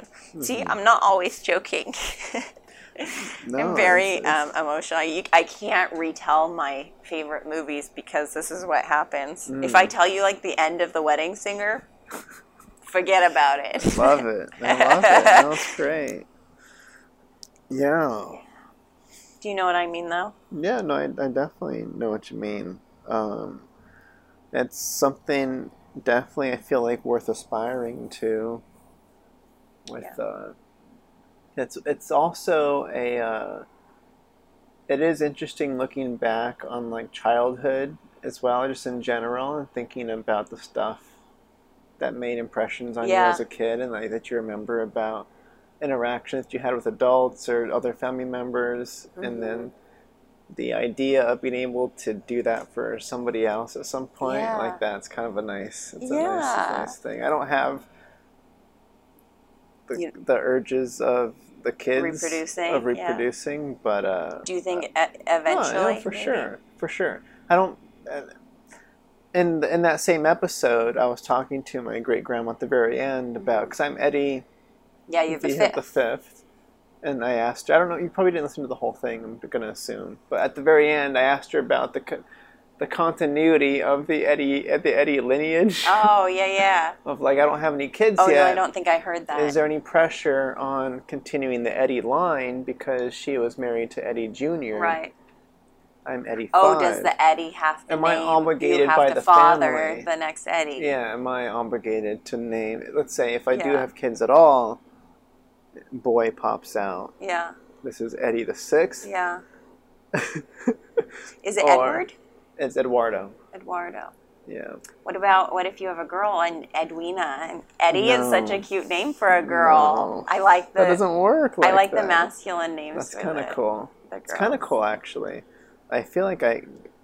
I love like George. I have a whole list also in my phone of baby Boy names. names for girls. girls and well just my if I have a girl or a boy, A girl named George. Georgia and call her Georgie. Oh, Georgia. How Not just cute George. is that? yeah, it wouldn't just be straight George. I um, I love uh, the name Char- Charles Charlie, Mm. but we're Darwins, so we can't name a boy Charles, Charles Darwin. No, no. Um, but we could uh, name a girl Charlotte and call her Charlie, and she could be Charlie Darwin. How cute is that Charlie Darwin. That's great. for a girl? That's great. It's great. I buy into it. so, no, Eddie. Okay, yeah. But the joke with my friends early on too was like, well, no, the girl will not be named Eddie. Was the initial Yeah. thought, and I just keep. It's kind of like back in the old Middle Ages of right. you just bring in different women until they Until until they bear yeah. until they bear a son. so that's and was the plan. And then, and then you slaughter the women that mess, you know, don't Right, do it of right. course, and as that's you kinda, Yeah. yeah. 'Cause And so, 'cause well, how did your grandma feel about that? No, she no. What she was saying was, I don't know. She didn't quite answer the question. Yeah. She was kind of implying that no, it's it's doesn't no. Do what you're do what makes you what Yeah. feels right, and no, no pressure on that. Technically, five like it's it's great, Yeah. and and uh, like I think her thought was, once you reach the fifth generation down. From like her perspective, Yeah, she she saw all of it, the history unfold. So yeah, she she knew Eddie number one. Yeah, To Eddie that was her husband, right? Junior was husband. Oh wow. So his dad was Okay. Uno. Holy cow! So she knew five generations of Eddie. Wow. So she's like, well, success. Yeah. Success. So Yeah, you can't hope for it to go forever, and to be able to see five generations is just amazing. that's crazy. It'd be nice to know, like, there will it will go on for that long, but to like see it all unfold is spectacular. It's, a whole thing. It's a whole thing. I'm gonna be a very old mother. I I would be great if I. I mean, I can't imagine being able to see my great grandchildren, hmm hmm Yeah. especially if my children wait as long as I do. I'm gonna be doing to them what my parents are doing to us. Is- like, give me some grandkids, yeah, yeah, yeah. No, for sure. and especially me because that's the whole goal. That's the whole goal. Otherwise, what was the point? What was the point of having you? You should have seen my Instagram bio. Yeah, I wanted to be a fancy grandma. Exactly, which is where this all started on this tangent. Not a tangent, but all right. So, are you looking forward to old age? Is that also part of the grandma thing? No, uh, uh Okay. no. I am. Are you really? No, I want to stay young. I- I think it's going to be very startling to Okay. see the aging actually start to. I, I don't have any grays. I, I don't know. I feel like, I feel like I look the same as I've looked. I'm sure I, I, I think my face is actually like thinned out Mhm. over like in my 20s i was like had a little actually prefer i prefer it now but once the once everything starts Oh, drooping okay, like i think this is becoming like a little i could Oh. see i could see the could see the jowls forming sure. yeah and that startles me That's interesting. i don't mm-mm, no So- All right, but have you thought about the quirks that you have? i'm, gonna be the funniest old lady right Yeah. is that what you Uh. Yeah, exactly. Like projecting your Yeah. current self over the progression of what you yeah may be later, and like how adorable that's gonna be. Like, is that a thought that you have? Well, I I've always had this fear that I was going to grow up to be Bea Arthur because I'm so tall. Arthur. Bea Arthur, the one who plays um, who played Dorothy on the Golden Girls. Nope. what? Sorry. You have to watch the Golden Girls. Some of the best jokes are in the Golden Girls. Okay. Very good writing, very like quippy. Anyway, she's like the sarcastic one that has most of the one-liners. Um, and she was just Bea Arthur was a comedic genius, and I would be so lucky to be like Bea Arthur. But I, she was always so tall. She's the same height as me. Oh, I so looked you it up. I think I actually might be a little taller than her, and um, but compared to uh, Rue McClanahan, Rue McClannon, Estelle Getty, and uh, and uh, Betty White, they're all itty bitty. They're like just over five Yeah, feet. yeah, they're so she's towering, which I am usually towering over people, and I great. just feel like I'm going to be a large old lady, and I think you're supposed to be. Hopefully, I'll shrink You'll shrink. You'll get that hunch in. and- No, I'm hoping to stay like active, and I'm realizing how important physical fitness is Mhm.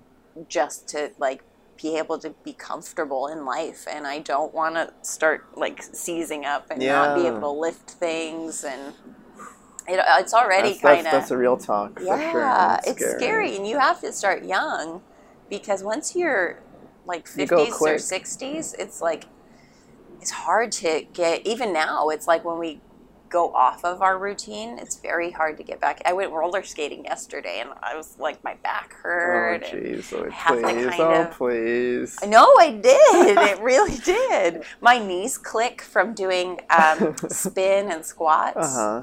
See, if you use your body, you also kind of ruin it. So there's no winning. It's, it's a lose lose. It's it's an aging process. But I no, I think about. I guess I was like projecting onto you a little bit, but I think about quirks that I have now that are kind of like weird. and you're like, that will be And I'm adorable. like, and I'm like, when I'm old, and I'm just like at the dinner table making these weird, or just I don't know. I do like these weird hums and oohs, like ooh, ooh, ah, mm. like when I'm just in conversation listening to people, and it's just like, oh, he's just old over Oh, there. He, he doesn't really hear us. He's just That's so funny to be able to like step outside of Mm. yourself and say, like, that was Ooh.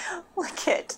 That's gonna be really cute on old Eddie. Yeah, it's gonna be great. I'm looking forward to playing into it. If anything, like ideally, Yeah. you're you're self-aware. take it up a notch. There's a self-awareness where you're just playing up the grandpa Yeah. role. I don't know. I thought I thought quite a bit about it. I'm like, it's gonna be great. Yeah, you're gonna have some fun with it. Yeah. That's, otherwise, again, what's the point What's the point? if you're not gonna capitalize on who you are? Okay. This is felt like a simple one. We all right. We talked a little bit about. I didn't know this ahead of time, but you mentioned that you've worked every single job under the sun. Yeah. Um, I did want to. There seems like you mentioned that you're a big fan of sourdough and that you're a baker. Yeah. What is what is is there anything in there worth? Is there what? Tell me. Uh, What talking about or like yeah, yeah. Like, is there is? I I don't bake. I I don't know if sourdough was like a quarantine lockdown phase everybody oh, got no, into. Uh-uh. I was doing my sourdough starter is named Robbie Start. Okay. Do you know the wedding singer? Uh, another I- nod to my favorite film. I've seen it. Um, his name Oh, is it's a- Robbie Hart. So you're supposed to name your sourdough starter. It's a thing. Okay, makes the Um, bread better. Yeah. Well, that's that's your leaven, Science. and and that's your yeast. So you don't have to. You just add some starter and flour and water and salt, and that and then it rises. It's amazing. Mm. Okay, so okay. mine is um, over a year old. Mine I or. Oh no! You know what? I, I started it before, but then I killed it, and so I did. I think I did start another one during the During lockdown. yeah, I think I did. I think it was like no February. I started it in February, so we didn't know what was before us. Yeah. So yeah. it was a pre-pandemic starter, and it's still going. You feed it. You you throw out the discard every day, or you make bread with it, and then you just add flour and water, and it bubbles up again. It's basically like a unfamiliar live. with the process. Unfamiliar? yeah, I'd have to see it. I do everything basically, Yeah. though. I love yeah, like this is this is a thing you've always done. I've I've always done a little bit of everything, yeah. Okay. Which I feel like is like a downfall Mm. and also a blessing. Like if I I mean I have a lot to talk about of a lot of interests. Yeah, yeah. I can I can go have a meeting with somebody and not talk about the fact that I'm an actor, but um, but also it, it it's hard for me to focus on certain things because there's so many things that I want to do. Mm-hmm. Um, and and I could see myself like being a baker. I had a um, a business, a wedding company that I ran out of my kitchen, like where the kitchen table and everything is. That used to be stacked to the ceiling with antique dishes in like racks. So I collected and curated this collection of antique china goblets, flatware, and I would rent them out to weddings. And I did that for like four yes, years. And I ran it from here. Everything had to be hand washed, and I would carry those racks like up and down these stairs. It was so much work, and I sold it right before the pandemic happened. I shipped everything to Ohio in December of 2019 Yeah. it uh, like the timing was amazing but that was like i love weddings i love doing i love doing that but it Mm-hmm. was something that pulled my focus away from like acting and writing Right. and um, i would love to be a florist i love arranging flowers that's like another dream job of mine but that's just like something else that would pull me away Have you had? Um, because you mentioned weddings. You didn't. That was your extent to providing to weddings. Was the Yeah, I would was just the dish? do- you didn't. yeah. You didn't do any event coordinating or jump no, into but I that. should have. Now I kind of want to do like event design. I just threw a, a baby shower for my friend during Yeah, the I pandemic. read about that in Did your you see- blog. Did you read my blog? Yeah, Thank you so much.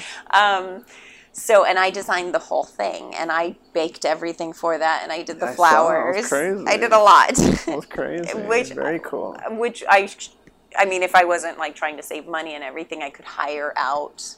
But also, I just like, I just want it Well, all to be especially my, for that specific experience. Yeah, it was It so. was the involvement was kind of the point. yeah, Yeah. yeah, and we had to keep it so intimate and. Um, but yeah, I, I the baking kind of did happen during the pandemic. I started Okay. like painting cakes and cookies and stuff Oh, in the pandemic okay. as like an art form. But then it's like hard because we try not to eat sugar most of the time, and Mm-hmm. then how do I bake and do my art and then not eat it? Because that's that's the issue with baking though too, Yeah. right? Is it's always um, what do we what do we say? What do people try not to eat? Gluten, no, not Oh. gluten. Specifically, it was carbs. Carbs. The carbs. Yeah, yeah. It's a carb life. It's not. It's a carb life. Yeah, it's not. It's a great show show name too. no- carb life. it's yeah. a carb life. it's not conducive to being an actor if you're in the category of um, not like extreme character actor where you like have to worry about maintaining your body size that hmm you your and your headshot. You i mean you just can't change very much and Yeah. um, i don't know. That sounds a little bit like phobic. The fear of like fat phobic or something. I don't mean that at all. I just changing your, just the fear of change of face, face change. yeah well no i guess i well for my type i feel like i i have to stay for your type, i have to stay fit somewhat No, for sure. Being fit is great anyway. It's a great um yeah excuse to. No. no it's Yeah. a, it's it's good for your life i feel very i feel when i cut sugar out of my diet i feel kind of like um, i imagine it is when people drink a lot and they cut out alcohol Hmm. like i just I, I feel healthy when i wake up my mind is clearer i have more energy which Mm-hmm. I imagine, like, you know, when you drink a lot and then you stop doing that, you stop waking up kind of hungover every day, Right. No. Yeah. Definitely. more hydrated. Mm-hmm. Mm-hmm. Um, but yeah, it's just uh, when I have an event, it's it's great because then I can I can bake for them and then get it out of the That's great. house. That's great. So jumping back to the the baby shower experience a little bit, I guess the curiosity, because you mentioned um, again in, in your blog that uh, at, up until that point, I don't necessarily I didn't take a note on when the baby shower happened, Mm. but it Oh, sounded I like sounded like it was a deep, deep lockdown Yeah, where it was You- October yeah, of where 2020. you hadn't done anything for a long time Right. because of the whole doing our part. Thing. Right. Yeah. So I was curious on if hosting the event changed any perspective on what is possible during the COVID time. Yeah, that was exactly why I wanted to share it. Yeah. Because it was like, well, we're still wearing masks and a lot of, I mean, I feel like this it could very well extend, especially if people are not getting vaccinated, and then there's another variant that's coming over that the vaccine protects against, but people don't want to take the vaccine, um, and we're just going to have another outbreak. I could very well see that happening, which is so frustrating because it's just like we all want to get back to life. Scout, are you coming out? Are you coming out? Yeah, because there was the news. I don't know. I'm. I'm I, the new. I hate the news. The news. The news. there was the, the the scare the scare headline of like very contagious, very effective, specific in uh, strain from India Right. was found in Los Angeles. Right. Yeah, it's here. And. I'm like, well, we've had every strain in LA. Yeah. It's not like, uh, Yeah, I don't think it's anything to worry know. about if you. Um, do you want to come up here? She wants to um, be part of the world. Oh, hey. And then and then there's the news of we're at like 50% of the country's been vaccinated, which is very cool. But yeah, we're ahead of every country, but but, it- we have all the vaccines. Like we should be at. We need seventy percent, right? Yeah, and then and then they were showing the percent. I think it was um, last week tonight. John Oliver. I watched I his him. segments, Yeah. and the percentage was yeah we want to reach seventy percent, but then if based on polling, there's a percentage of people that are straight up no, I'm not going to get the Right. vaccine, Yeah. And then there's kids that can't get vaccinated. Right. That's so why the it's so the sandwich, the, the percentages will never. There's no way. It's impossible to reach Yeah. the thing. I think that they're just going to. I think there's going to be a mass exodus of Yeah. these people that won't get vaccinated and won't acknowledge that this is a real thing. And also, unfortunately, like the people that can't take the vaccine are going to also be victims of that because there's all these unvaccinated people walking around spreading this virus that's still i mean i just makes me livid to no end. But yeah so chase and uh, chase and i were very very um, diligent about you know doing everything sure, sure. by the book. And when when she announced that she was pregnant it was actually like right at the start of lockdown. Mm. and this is going to be their only child. They're only having one and she didn't get like a bachelorette kind of thing she got married abroad in scotland in his country Sounds great. yeah, it was beautiful. They got married in a castle. It was beautiful. Um, but she, I just, she really wanted to have a baby shower, and I was kind of like, okay, well, it can be like ten people max. Yeah. and it was, including her and her mom, who's in the same, who was living with her at the Yeah. time. Um, there were just ten of us total, so it was super intimate. It was outside.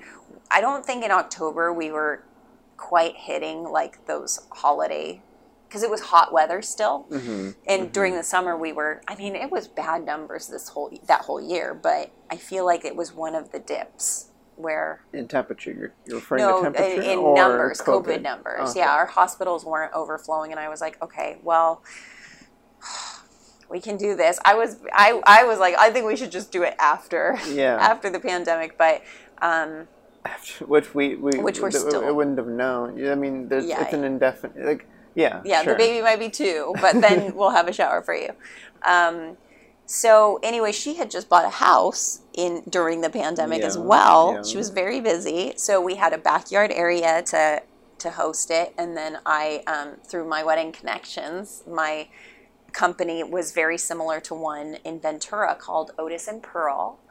For all of your vintage rental needs, um, she had all of these like vintage rugs and poofs and pillows and stuff to sit on. So um, she let us borrow those, and every girl had like Okay. their own picnic area. So we were all just outside with on our own little rugs, and I made picnic baskets for everyone, and all of the foods were like individual. There wasn't like a quiche we were cutting into or anything. Yeah. Um, and and most of us wore masks outside too, like while we weren't eating. Sure, I mean, sure. everybody was pretty careful, and we had no outbreaks. It all went fine. So Yeah. Yeah.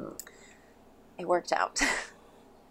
but yeah, I think that like people can do that going forward. I was like, this is an example of how to host an event if there should be a pandemic or if you have something coming up.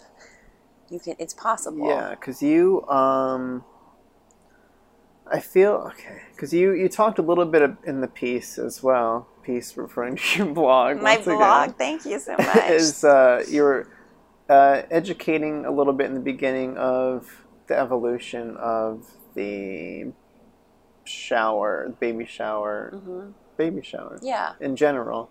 You're like back in the '90s, it was more of like Oh, yeah. done. It was more done in this fashion, but now it's kind of evolved into this newer thing. Yeah. I wasn't quite sure. I guess maybe you could educate me a little bit more now, but on if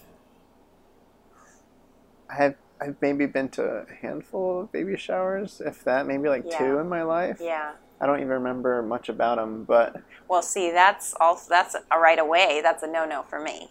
the the lack of remembrance, The no, the um, I or me think being being invited in the you first being place. at the shower. it's it's more of a yeah, you know, unisex unisex life. where- Yeah. Where, gender is irrelevant. and Yeah, yeah, a- yeah. yeah. I just think. I mean, I I, I think that. Um,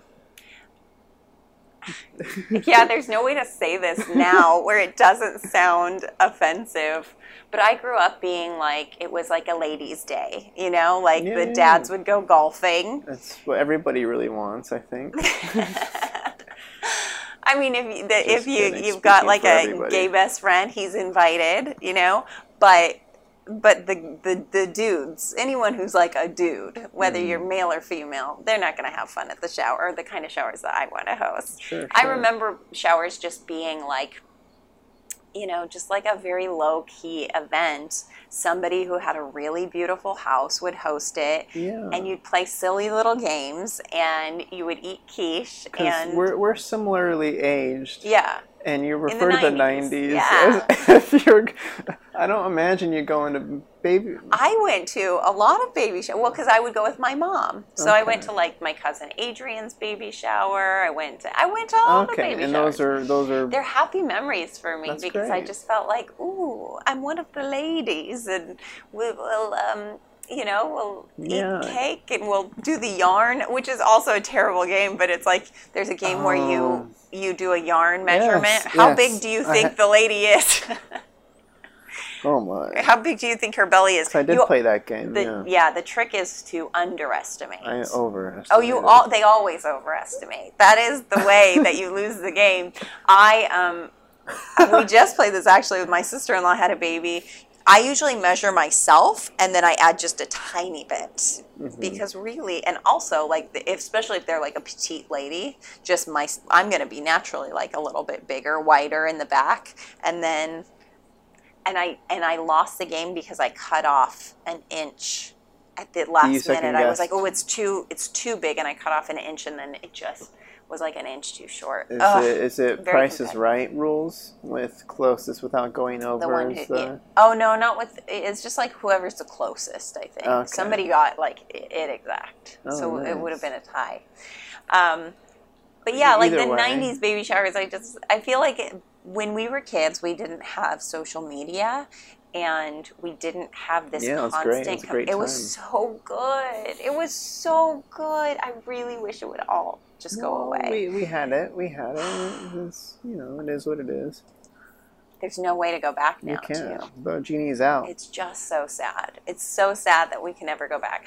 Um, because I feel like so much of we're living online now. Like now, people throw events for the pictures, and it's disgusting. And I and of course, like there was a part of me, like the baby shower that I threw for Jenny, was way more elaborate than the baby showers that I went to in the '90s, where it was just in a, a mm. honeysuckle covered ha- color covered house, and it was a beautiful day, and there were maybe some balloons. You know, it wasn't. Now you have to compete. I tried to submit this one to a blog, and they were like, "Oh, this is beautiful," and blah, blah, blah, but you know, we just don't think there's enough here. And I was like, what they're saying is we didn't have a plywood backdrop with a peacock chair. The- the and classic There's like a Pinterest, yeah. Yeah. and it's like whatever's in right now.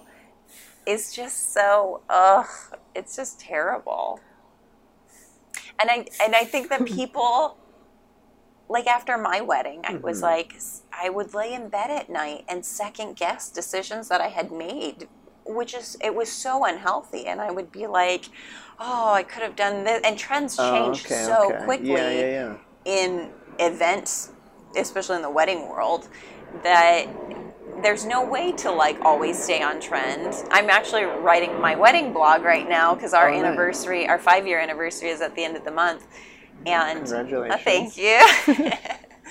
um, and I'm going back and, and looking at the pictures now. It's kind of very like cottage core, what they call now is cottage core. It's very like 90s inspired. It was in 2016, but and which at the time wasn't like super in, but now is kind of Mm. trendy. So it's just Mhm. so stupid to try and like follow the trends. You just have to do what makes you happy and what There you go. I was going to ask for the advice. yeah.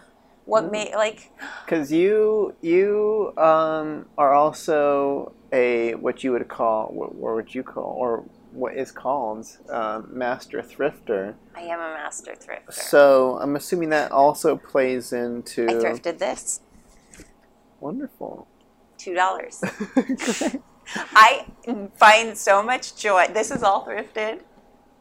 I find so much joy over like telling people how much I paid for Yeah, things. This yeah. is actually one of my coolest thrifts. Did you see this? I if, put if, this if on you don't social mind media. describing it for the listeners, Oh, can they not see it? Um, Well, they can see it on the video, but not. on yeah, his face audio. might be cut off. Um, so this is, Oh, uh. I call him Frank because he just looks like a Frank to me. Although somebody pointed out that he looks exactly like Bernie Sanders when he was. Mm, the meme. The meme. Yeah, the meme Bernie. Um, but he just looks like a fisherman to me or something. And I love. It's very hard finding um, original portraits. This Mm. is kind of Mm. like it's very rare. This is a, an original. Um, that's an original. That's a print. It's hard to find a. ri- This is Oh, like okay, a. this is an original. Some of these are pretty good, pretty like well-known artists. Um, it's just like treasure hunting when you find Right, them. right. But this guy I found in um, a North Hollywood thrift store, and I turned him over. He's wearing a red hat, and uh, it's just kind of bundled up. And I turned him over, and I saw this Polaroid stuck in the back, and I was like, "It couldn't be. Flip it over. Take it. You go for it." It's the reference photo. Oh, okay. I was asking about, or I want to ask about prepping for a wedding. Yeah. While also being a master thrifter. We dropped out on audio at some point where we were talking about uh, this nice backdrop that we have here all of the thrifted goodies. the thrifted goodies. Yeah. So I guess with that, yeah, I was just asking about that on on on the standard of you knowing what you like yeah. and being able to hand that off to maybe somebody else or how you did it. I don't know.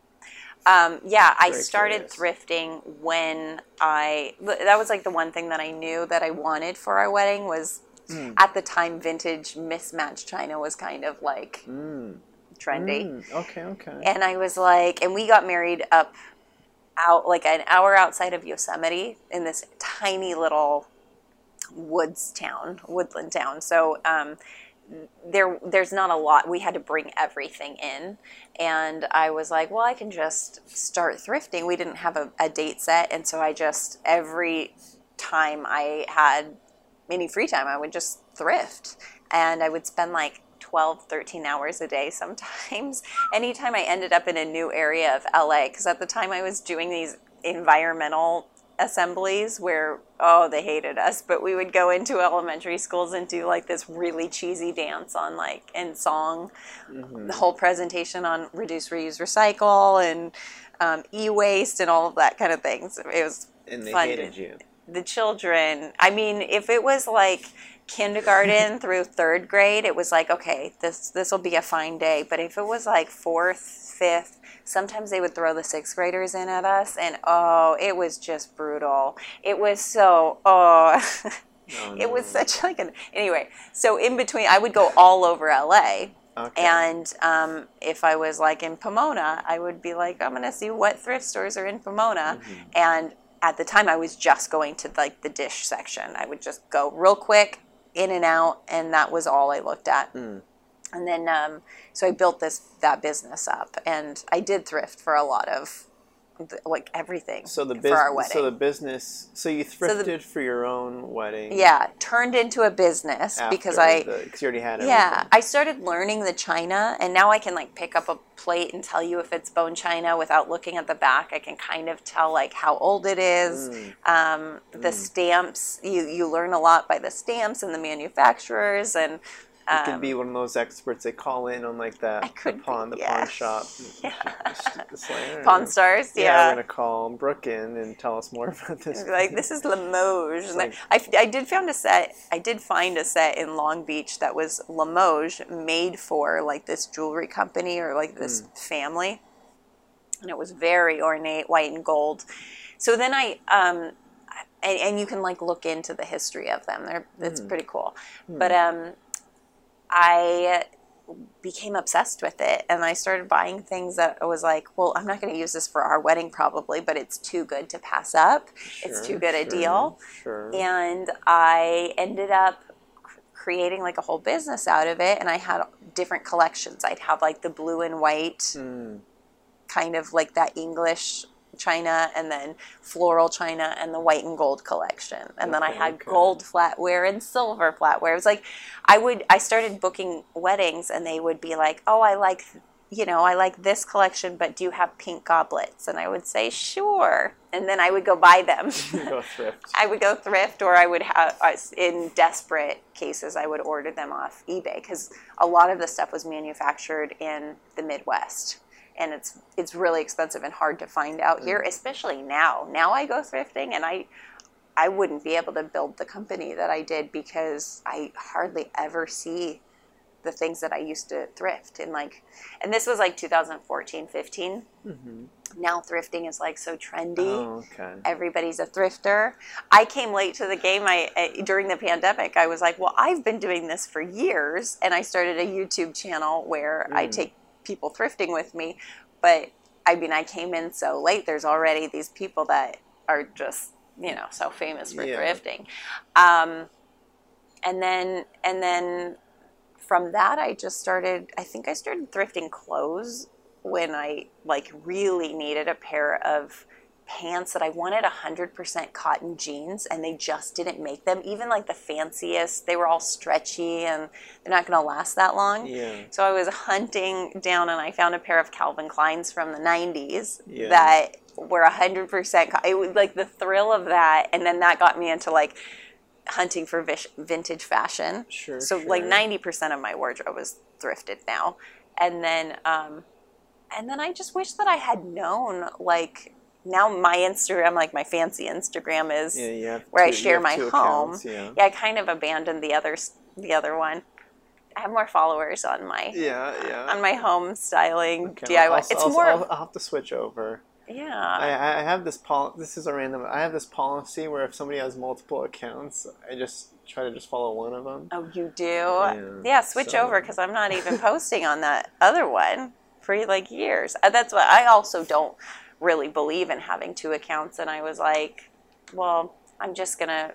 That was my business account, the one. hmm You the actor centric one versus. I had the actor one that was more like my personal one, and then I had a business account for my company. Oh, okay. And when I Gotcha, sold the company, I kept that business account and just started sharing more thrifting, DIYs, home decor kind of stuff. So that's, you know, Yeah, and everything's there, and like you're baking. I think Yeah. you put like little. It's I put everything on there. you. Yeah, It's- and that's yeah. why I was like, well, this is, you know, nobody wants to be like, I'm on set. Like, how how boring is that? just all the time I'm on set. pictures of you're on set. Great. Show me a gallery wall. Oh, Show me like how to. Well, that's and that's me just feeling attacked now because that's all I post. No, I don't think so. I think you have interesting things. Okay, you have like with people, and I just think it's silly when people have an actor account. It- Like that should you are the product. Why would you make a separate account for your acting? Well, there there's the fear of um, saturating the people that they already have with photos of set. when they want to have here's me at the beach and Right. here's me working.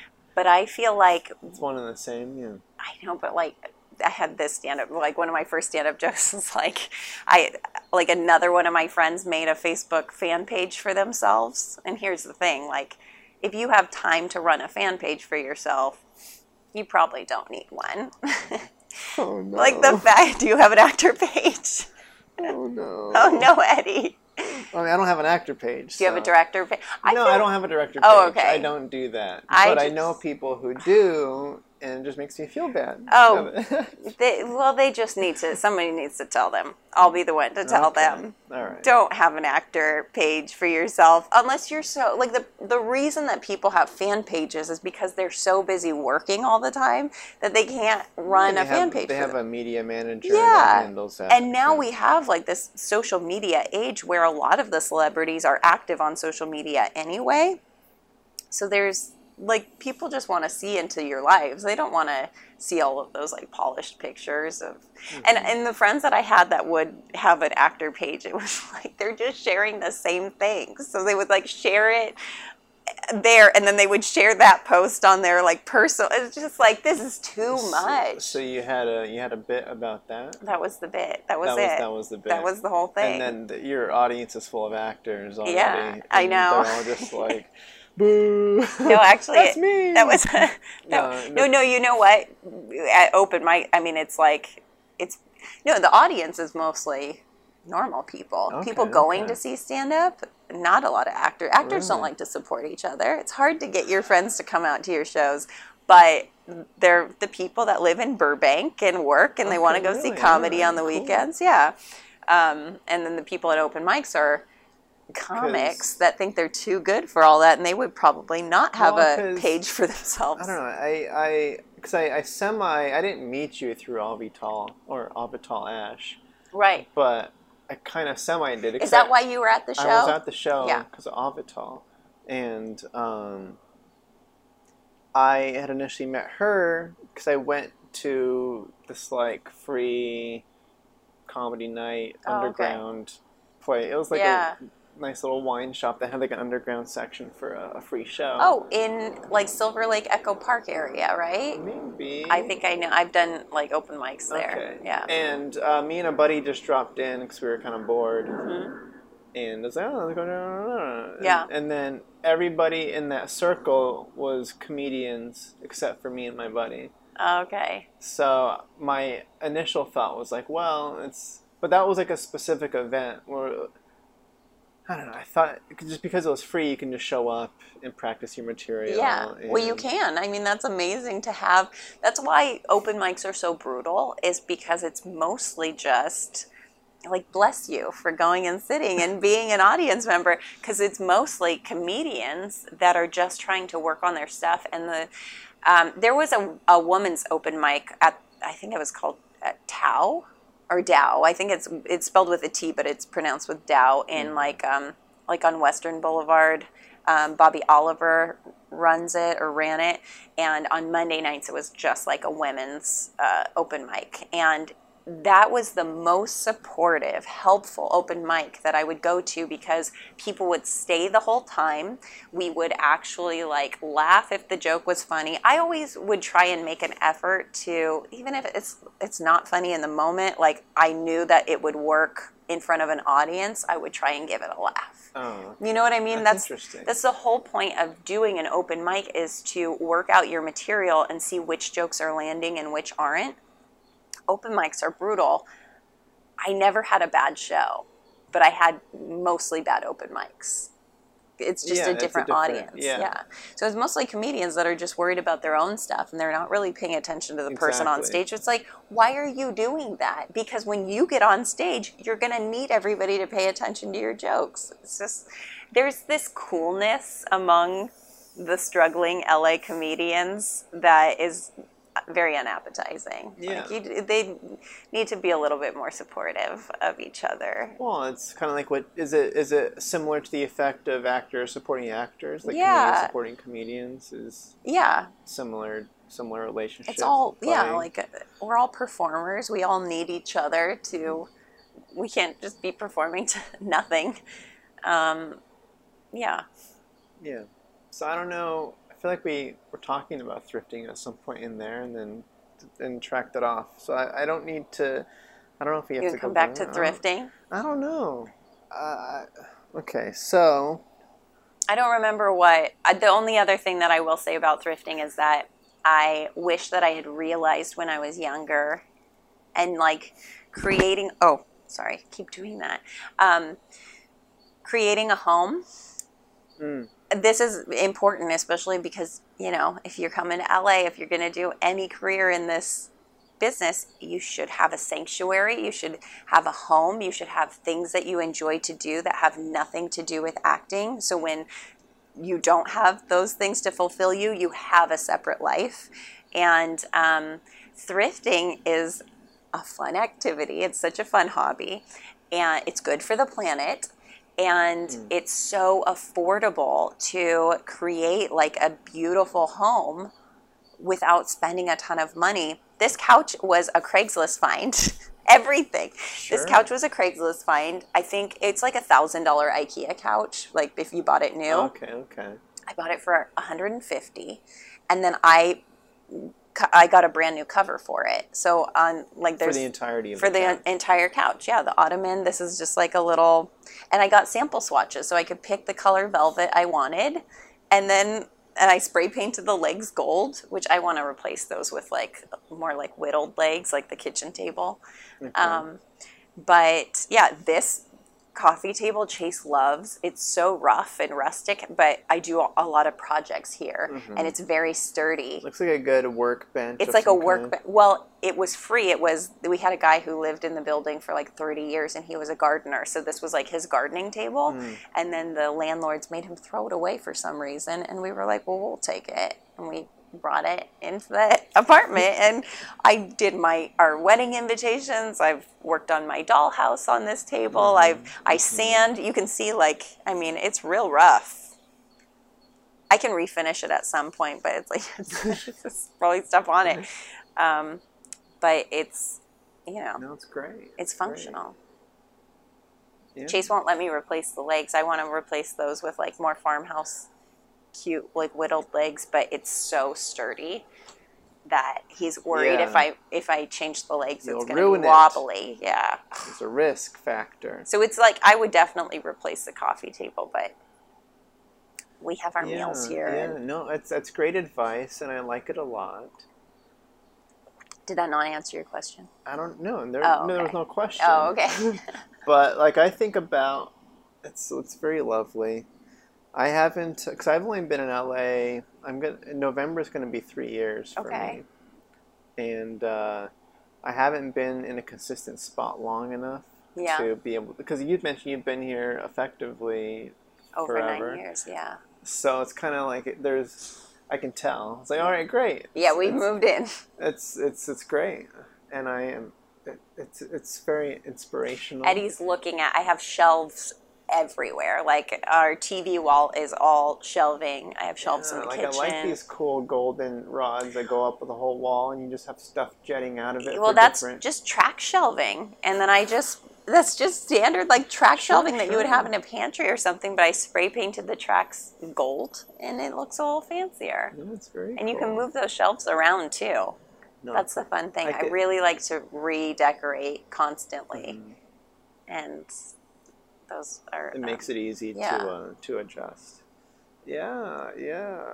No, it's. uh I look forward to the day when I have a special. Yeah. Yeah, well, no, it's, it seems great, and I, I, I, I I'm I'm to the point where like I just can't wait till we have our house and Mm. I want because there's so many I want to put up wallpaper. I want a powder room that's just like bam, like a real yeah. funky powder room where I can put up some fun wallpaper or paint it like really dark and dramatic and then you can just I want to remodel. I want to do mhm. fun stuff. I really want to restore a vintage house and bring it back to like. Yeah. oh my gosh, that's like the dream. Mhm. Um, so yeah, living in an apartment, there's only so many things you can do. Like I can spackle these holes, and I can repaint, but otherwise, there's not a whole lot. And you're You gotta get creative. It seems like you're going as far as you can, which is great. I am Smart, pushing the limits. great. Um, let's see. I want to talk. Is there? So, I guess. Um. Comedy, Mm-hmm. stand-up comedy. Yeah. We we talked a little bit about it, but um, what are your current thoughts now that there's like this, the force stepping away from that? How? What are your current opinions on jumping back into doing that again, or you, or is there any? How do, I don't know. Do you? Any What what what's the? I don't. Because we already talked about how like writing and, and acting, yeah. writer actor. I do plan first. to go back to stand up eventually. I, I was very um, anti Zoom stand up. I, I wouldn't even watch a show because it's such like a disconnection. it's the it's like a lie. It's I don't know. It's just so weird to me to do stand up on a Zoom, especially because it's all about the laughs and people. I think you you have to mute, mute your mics or else you get some weird feedback and you get all this weird stuff. So it's like I don't know how they did it. I didn't watch it. Maybe it worked out better than I'm assuming. Um, but I just imagine it would just be like so quiet and you're just working your jokes out to a computer Yourself. screen. Yeah, I don't know. That sounds um, rough. That's yeah, rough. it sounds really rough. So I just kind of set stand up aside. I have kind of come up with some like joke premises and fine tuned some of the stuff that I've had. But this year, I feel like if anybody feels down on themselves for not being creative this year, you got to let it go because it's so hard to come up, Eddie aside. I mean, clearly you did a lot this year, but try, try. it was really hard to come up with ideas and concepts when you're not going out and seeing people. Like you're inspired when you go out into the world and you have experiences and you socialize. And so to not have that, how can you possibly expect yourself to be inspired? And you know, you have all the time, but you're missing the inspiration. Um, so I just kind of set it aside. But I think that now that things are opening up again, I I would definitely like go back and do stand up. I don't know. I also feel like I'm older. I came into stand up like when I was just about to turn 30 and mm-hmm. most people had done it really young and I don't know. I have I have a nice home and I have a nice husband and I I I don't like spending all of my nights at open mics that I might not even get to get up and work Mm, mm. um, which is part of it. Like that's part of the grind you have to do. But I'm at a place in my life where I'm just like, I, this is not how I want to spend my time. yeah, yeah. It's the energy management Yeah. kind of thing. Is And it's and it's there's a lot of like I was saying, there's a lot of negative energy at those open mics. Mhm. Not a lot of support. So it just is like a, a lot of them. I'll I'll feel icky after. I don't really feel like yeah. A, you know, fed creatively. I, I will definitely do shows. I would be happy to continue performing. Um, but I, as far as like the grind, of Yeah. like doing the comedy, I just feel like I have other avenues to explore that I'd rather like put my time into. Mhm. Yeah, like instead of writing uh, jokes, you're writing scripts And putting the jokes or- into. Yeah, and the then script, and then yeah. and then you kind of got a little. I don't know. So you like you produced the uh, the pilot Uh-huh, teaser, yeah. so maybe getting more in that realm. I don't know. What, I Yeah. don't know what your I mean, ideally, lots of options. ideally, you know, this year Yeah. it'll be bought and we'll be so busy writing the show Mm-hmm. and hopefully getting to act on it as well. And so, you know, that Mhm. would that's that's the goal and I feel like that's kind of the goal with a lot of stand-up comedians too is to like be on a show eventually or be a staff sure. writer. yeah. It, it was a great thing to do for I, I mean, I did it for like two years Yeah. I'm glad that I, I never thought I would do stand up. Um, I got to perform at the Laugh Factory. I got to perform at the um, comedy store. And I mean, I got to do all the fun stuff.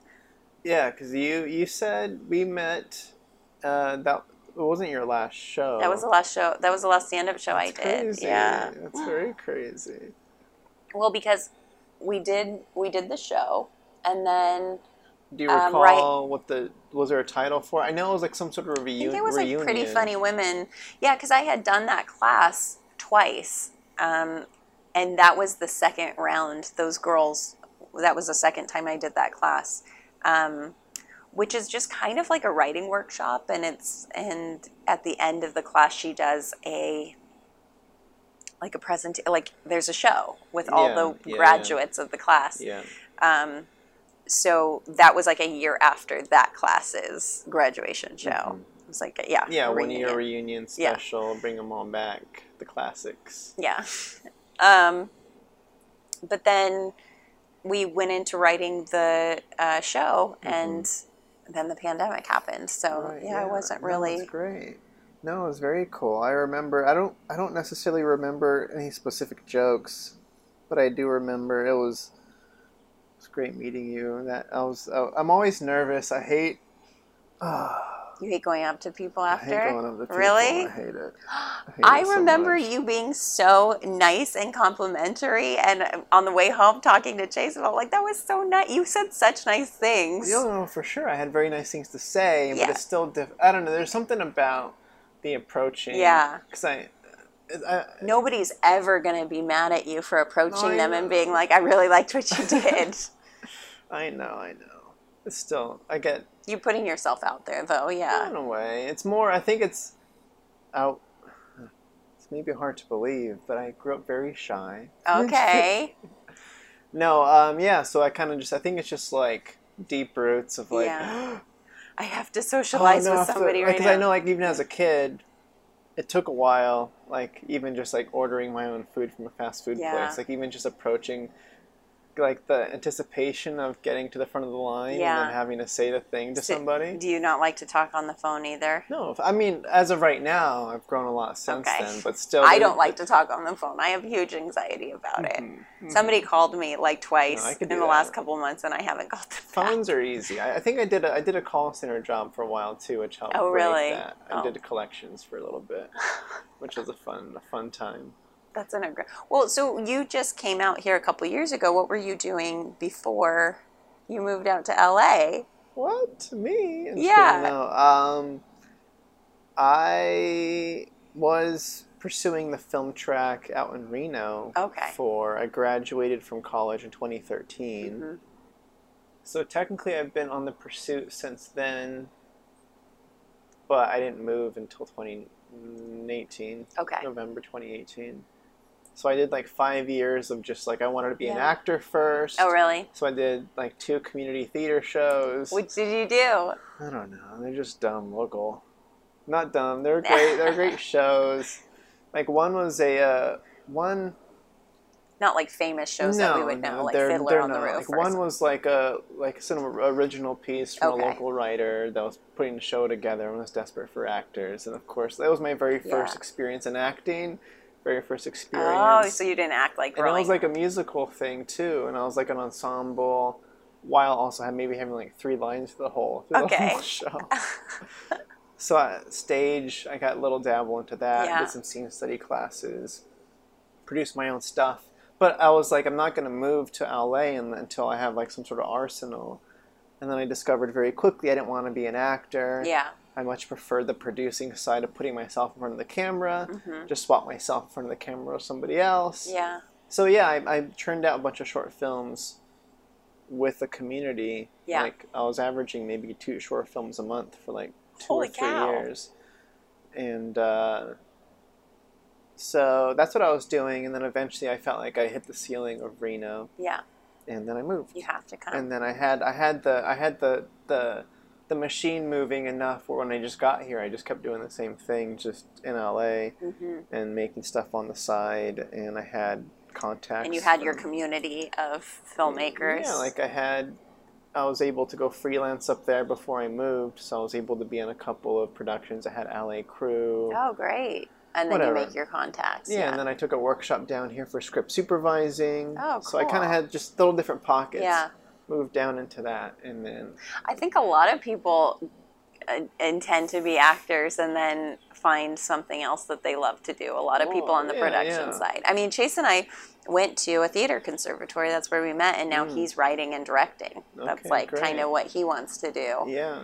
Um, Yeah, you, uh, education is wasted on the youth when you really don't know what you want to do with your life right Mm-hmm. after school. Like if I was going to the conservatory now, I would work so much harder Oh, right, right. than when I was 19 and just like in LA and having fun.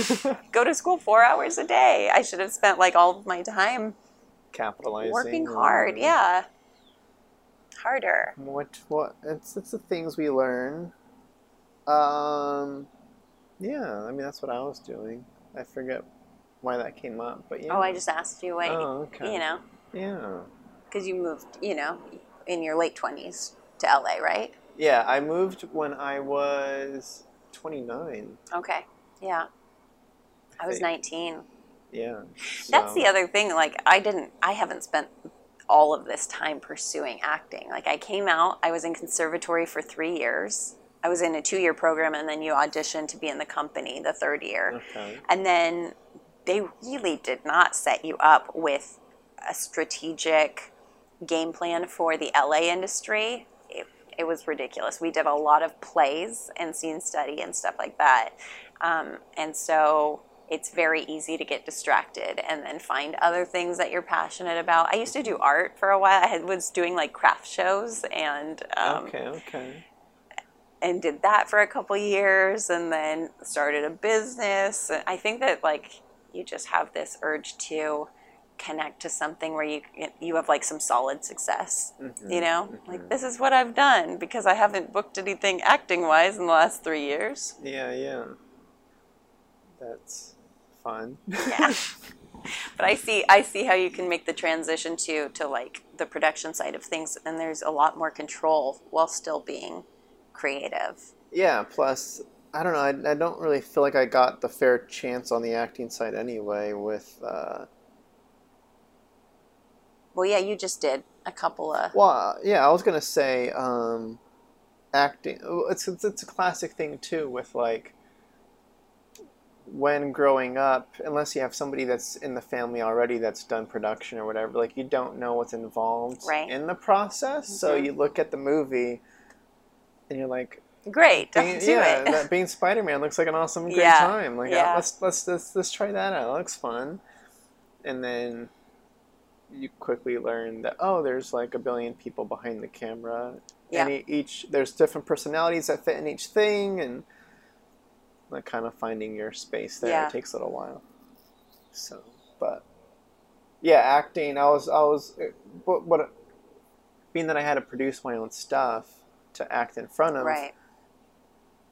I was always in my head about like um, thinking about the producer side or the directing side or the or just everything. Yeah. And it's just It's hard to just- focus on a performance when you're when trying you- to see the performance talked- 'cause performance you as talked well. about all the hats. Yeah. So being that you had the chance to wear all the hats and act, it's Mhm. but you had a little bit more of a stable footing in the acting realm, and plus that's Yeah. that's, the, that's the goal anyway. yeah, Like you're yeah.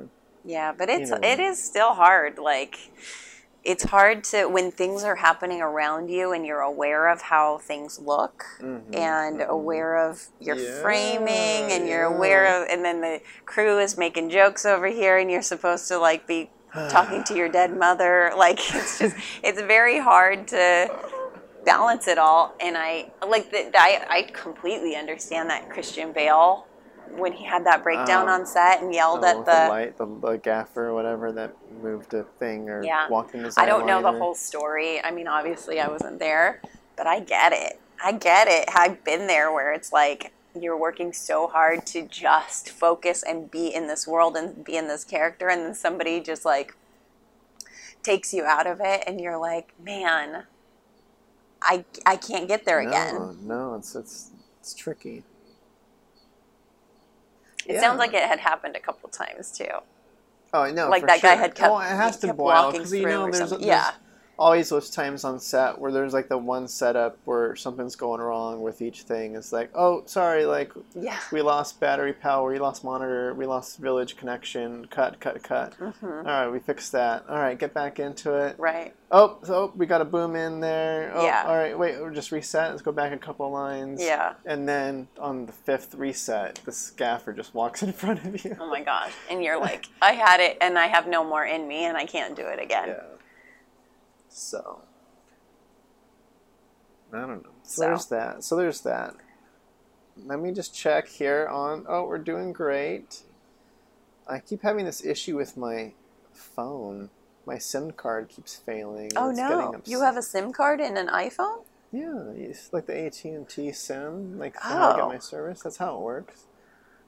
Oh, I have Verizon. Do they not put a card in or they do? There's a card in there, I'm what? sure. Oh, is it that thing that It's- they there's a little hole on the side. If you Oh, and they this have a little Yeah, a key to get into it? yeah. So, That's so funny. all right, we talked about that. We talked about that. Any? We'll jump into. I don't know.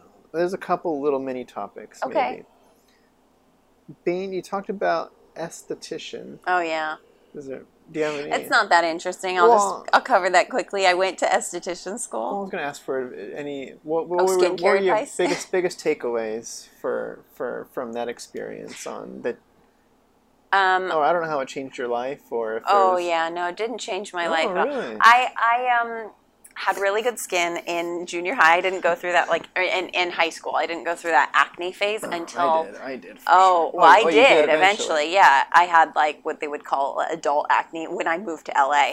Um, Mm, perfect time. so, oh yeah, and I I had gone to I was like this would be perfect. I have such good skin, and I'll go be an esthetician. And I thought it would be like a side job, so I wouldn't have to be a uh, like a server at a restaurant. Sure, sure. Um, but it was just so much work, so much money. And I always felt like a fraud because I had been accepted into the conservatory and I pushed it back a year, got my esthetician license, and then moved to LA. So while I was in beauty school, I was like among all these people that were very passionate about skincare. And I was just like, but I'm going to be an actor and I'm just Sure, doing sure. this as a side job Yeah. um, and I and I'm very passionate. Oh, and then when I moved to LA, I I had horrible hormonal acne and breakouts and back and forth to the dermatologist and bad prescriptions. And then I realized Yeah. ultimately it is your diet and your gut and your hormones, and you have to get it all in check internally. And then I switched all of my skincare products to very like natural things. okay. Okay. Um, and sometimes um, I don't know. Maybe this. Maybe it's just my thing because I had it when I was like in high school. Yeah. I think, but. Um, it's probably hormones, and you know you're changing. and then it's I'm sure like some of it's just time too. With, some of it's the- but I don't know. I don't also know. like I, I like I would have teenage boys that I would see when I worked at um, before the pandemic happened. I was I would go back and it has been a good thing to fall back on because Mm. I'll you know I'll go work there and then I'll I'll run a business and then I'll go back to my esthetician Okay, job. Sure. Um, but it's it's just not something I'm like super passionate about. But I I I'm good at it. I know enough about. I can solve acne problems because I've been through it and I see it. And I would have like teenage boys where I'm like, I know exactly. Like you gotta wash your face, buddy. You gotta wash your face. They have these bangs like this. oh no. I don't know if that's still like the trend, but they have Mm, these probably. bangs that are just so thick and going over their foreheads and they're sweating and they're And playing just up sports there, and so it's just kinda- all here. This is also like a stress zone. If you're really stressed, you'll break out on your forehead. This is typically hormonal along the jawline, um, and then this is like bacterial acne Okay, great. traditionally like the, it can be anywhere hormonal can be any i mean it can cross barriers but Sure. that's just yeah, the you know basics. the, the guideline yeah. um, but yeah i think for most kids in high school they just aren't are not taking proper care of their skin they're not exfoliating Especially so many people do not exfoliate you, are you exfoliating now eddie exfoliate. you got to get a, a very gentle like rice powder exfoliant and very gently exfoliate every day Really? very gently on a more consistent pattern. Like I, I'll do it every day, every other day. It's part of your routine, yeah. It's part of my routine, um, as opposed to doing something really aggressive once a week. Mhm. There's a lot of back and forth. yeah in the yeah, in the community about that. But exfoliation and and just you know I know your I, diet. I've yeah, I know I've been um, just the face washing. I Yeah. think is a good start. Maybe Yeah. I do that. I don't exfoliate, but maybe sunscreen. sunscreen. though. Oh my gosh, I'm sorry. I'm Eddie. sorry. But I, get some I, I've taken advantage on my ethnicity that I've never. But you'll still you'll still I'm age. sure. I'm sure. Aging, yeah, no, for sure. You still I mean the I sun has just look- harmful rays in it. No, yeah, yeah. Even when you're inside, you should wear sunscreen because the it'll come through the window. The, the bounce. Yeah. Mhm. So, um, yeah, I I, knew I was gonna get stressed out. I, yeah. Okay, so Uh, it has changed your. Or you already knew all this prior? I know. I mean, I learned it it. A lot of this, though, you can learn if you just. I mean, the internet is a wonderful resource, and Yeah. you can learn a lot by reading. So I don't feel like going to esthetician school per se. Um, You can learn a lot by reading. you can learn. you, you really can, and um, yeah, that's I great. I think that yeah, the the biggest like nuggets that I took that I know and live by, you can learn. no, I'm sure. I mean, that's You don't have to go to esthetician no, school. for sure, Yeah. for sure. But you do have to listen. Like when I, I if I had a, a client come back to me and, and take my advice and then their skin improved, it was so satisfying. Yeah. And I'd be like, that- see, I mean, that's the difference between going and reading and Putting it into- involved. Is like, oh, yeah. oh, you actually see what works. I and- did. and- Yeah, I would have regulars come back to me and be rein- like, reinforce yeah, your yeah. belief system. I did also learn that most people want a quick fix. They want to buy a product always. to yeah, and which is like you're you're spending money. You already have something very similar of this. You ha- you don't need five different moisturizers. You get one. You just need a very simple routine, and it's consistency that makes the Consistency, consistency and really consistency is key in everything, isn't is it? consistency is key. So in skincare too. Well, because that's that's with anything though. Yeah. It's how do I lose all this weight? It's like um, You I want my quick fix. What Yeah. do I do? And it's like no, actually, if you just simply Can I eat ashwagandha? Can I? But how do I lose the weight Yeah. and still keep up my same drinking? Yeah, and also, It's like, well, exactly. actually, maybe have you thought about? It? Yeah. Anyway. Yeah. Although I will say that strength training is the best way to lose weight um, as opposed to doing cardio. I think people think like I'm just going to do so much cardio, and honestly, when I do strength training, I get in shape so much faster. Your body is just a better. It, it all it all Yes. goes in the right places. That's what You're using your whole body. I, I wish I had maybe I don't know if you, you a uh, what's it called not like like a reference Yeah. or a because I've heard that recently as well where there's like a study done on what the most effective workout for longevity in the Yeah. human body health is and it is strength, strength training. training. When I was running my China company, I was staying in shape because I was carrying dishes up and down these stairs. It was such a good workout. Yeah. is great for your health, but Mhm. not I would not use that to lose weight. When Mhm. I was going to the YMCA and squatting, oh my gosh. Oh my gosh, so fast. And then and you're building muscle. That's the thing like the more muscle you have on your body, the more calories your body burns because muscle takes Mhm. more. So you want to build that muscle You want to and then you can eat. Yeah, yeah. You can eat as much as you. If you have a ton right? of muscle, it's going to take a lot of calories to maintain. So you you still get to eat. It's a win-win. Great, yes. Perfect. There you go.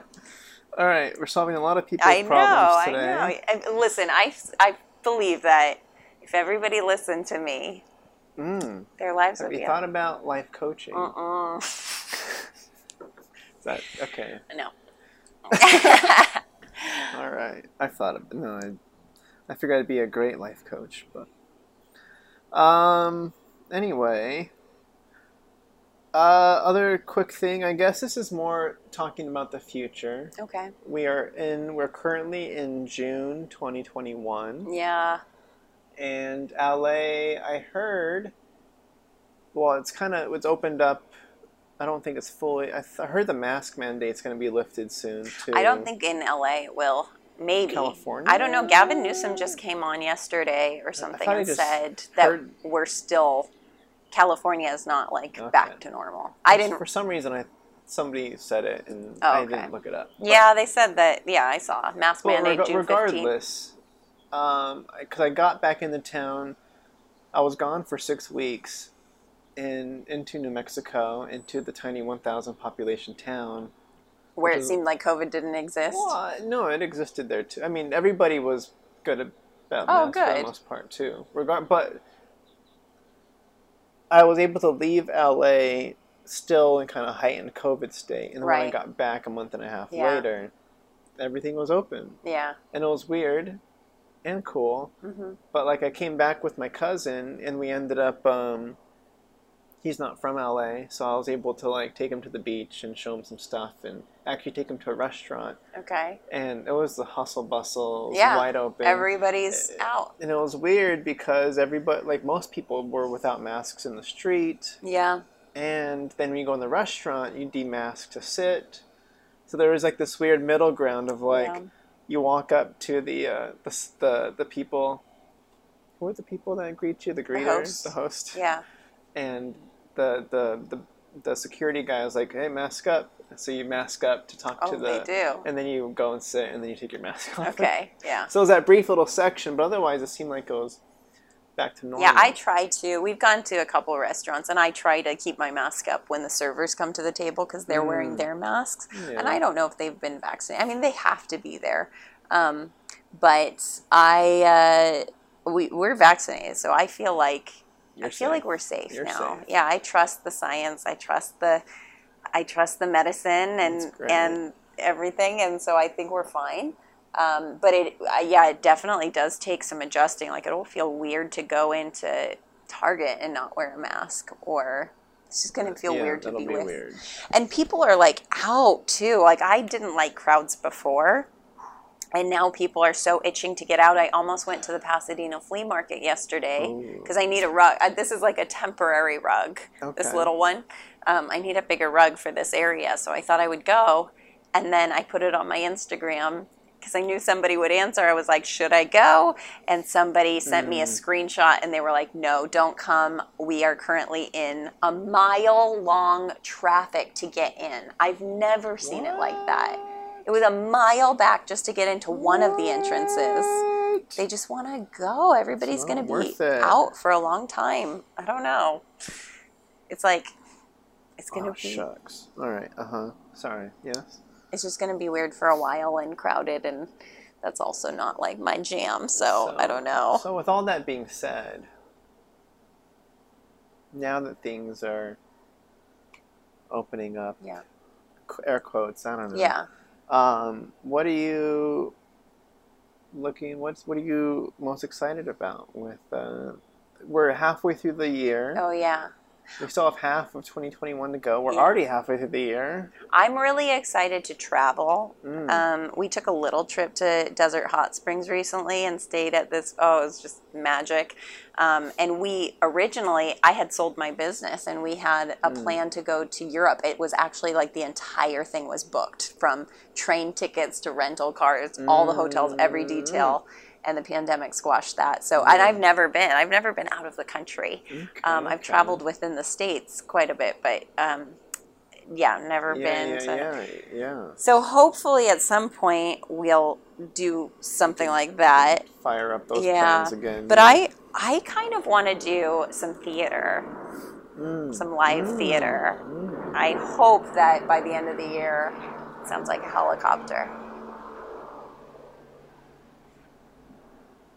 I hope that by the end of the year um, theaters will be happening again. Yeah. Um, I saw a friend post about a live in-person concert oh wow. in LA. Yeah, that's this still seems so weird to me. And I'm like, are you sure? Yeah, are you sure that's happening? we have to go to the movie. We have to see um, Ooh, Quiet Place too. Oh. Mhm.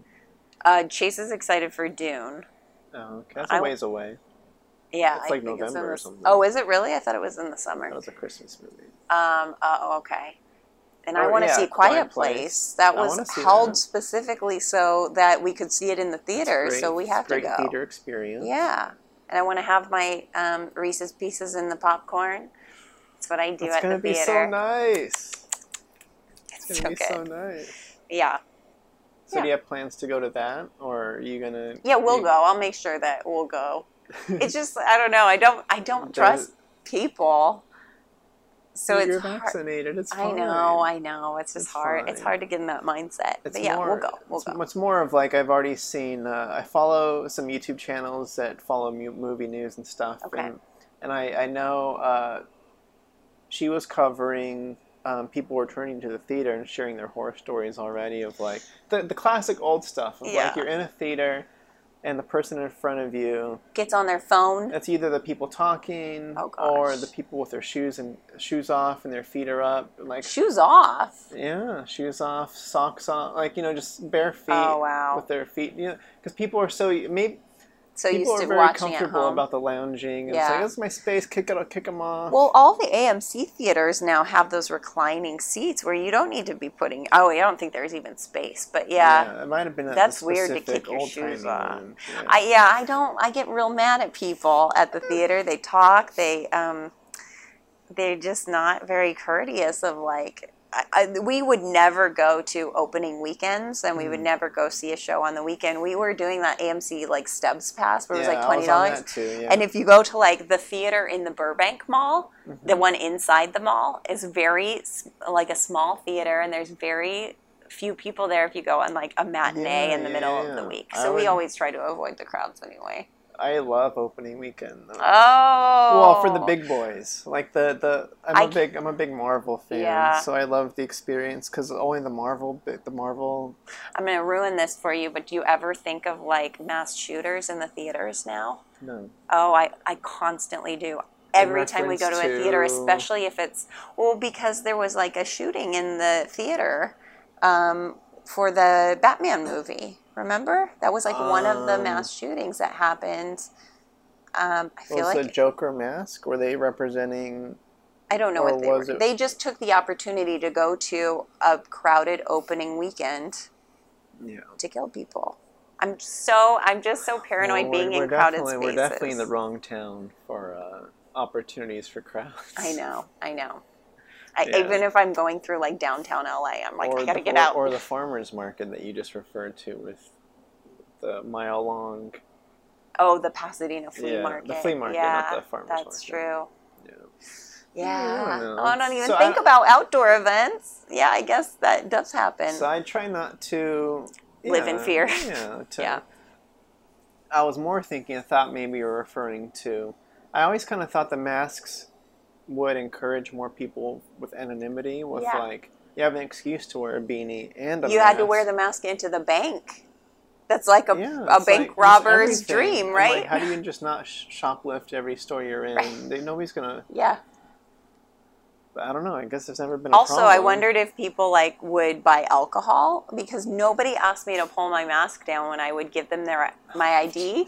So, like, if you have your older siblings' ID, It's a perfect, perfect opportunity. that would. So, if you didn't do it, you've missed out, kids. you can still do it. There's still a chance. still time There's still to. time. live rebelliously. Um, great. So you're excited about that? Traveling and movie theaters. Great. Any more chances? Any more baby showers coming up Oh, or anything like that? I hope. I hope not for a while. Okay. Well, I've hosted a lot of showers, and I'm kind. It's just. It's. We don't have to host it to go to it though. oh, Or- I'm never. The, I'm always the host. Oh, okay. You don't just get invited. That's a bummer. no. It's also nice. I haven't been invited to one. Well, they're like if they're close friends or family, I think it's kind of assumed that I will. And I also offer myself to do it. I do like to I do like to do it, but then I get it- myself into it and it's like so much work. But you've experienced it without being a host, though. Yeah, like Yeah, when I was a but- kid. Well, as an adult. Yeah, I think I went to like maybe one baby shower as an adult. Yeah. Yeah. I don't know. It's kind of nice to not have the responsibility. Oh responsibility. yeah, I love going to weddings. I think they're so much fun, especially not having to plan them or work at them. Mhm. Yeah. I still I love these things. They're just not I don't know. And also in our circle of friends, there's not a lot happening in the way of like weddings and babies. That's great. Everybody's like an actor. Everybody's you know. Everybody's they're not- hustling. yeah, I think not- if we lived in the Midwest, I'd pr- probably be going to like ten baby showers a year. That'd be the life. that would be it. Yeah, That's, that's life at that chosen point. a different path. So I guess just to close us off, I don't know. You've lived here in this area, in this Yeah. specific apartment for a long time. Me, I'm hoping to find my new foundation. I'm looking for a new spot to live in uh, in July and hopefully lease Okay. and start start my new foundation in a in a new spot. I've moved a lot Yeah, since I've been here. I did too. I moved every year for the first like Yeah. several years. Yeah, I've had a very specific last few months where I've done a little bit of I did I done a little Couch little surfing. little bouncing around, Yeah. a little couch surfing. and uh, and I'm excited to get some solid roots Yeah. going again. But it is difficult to know.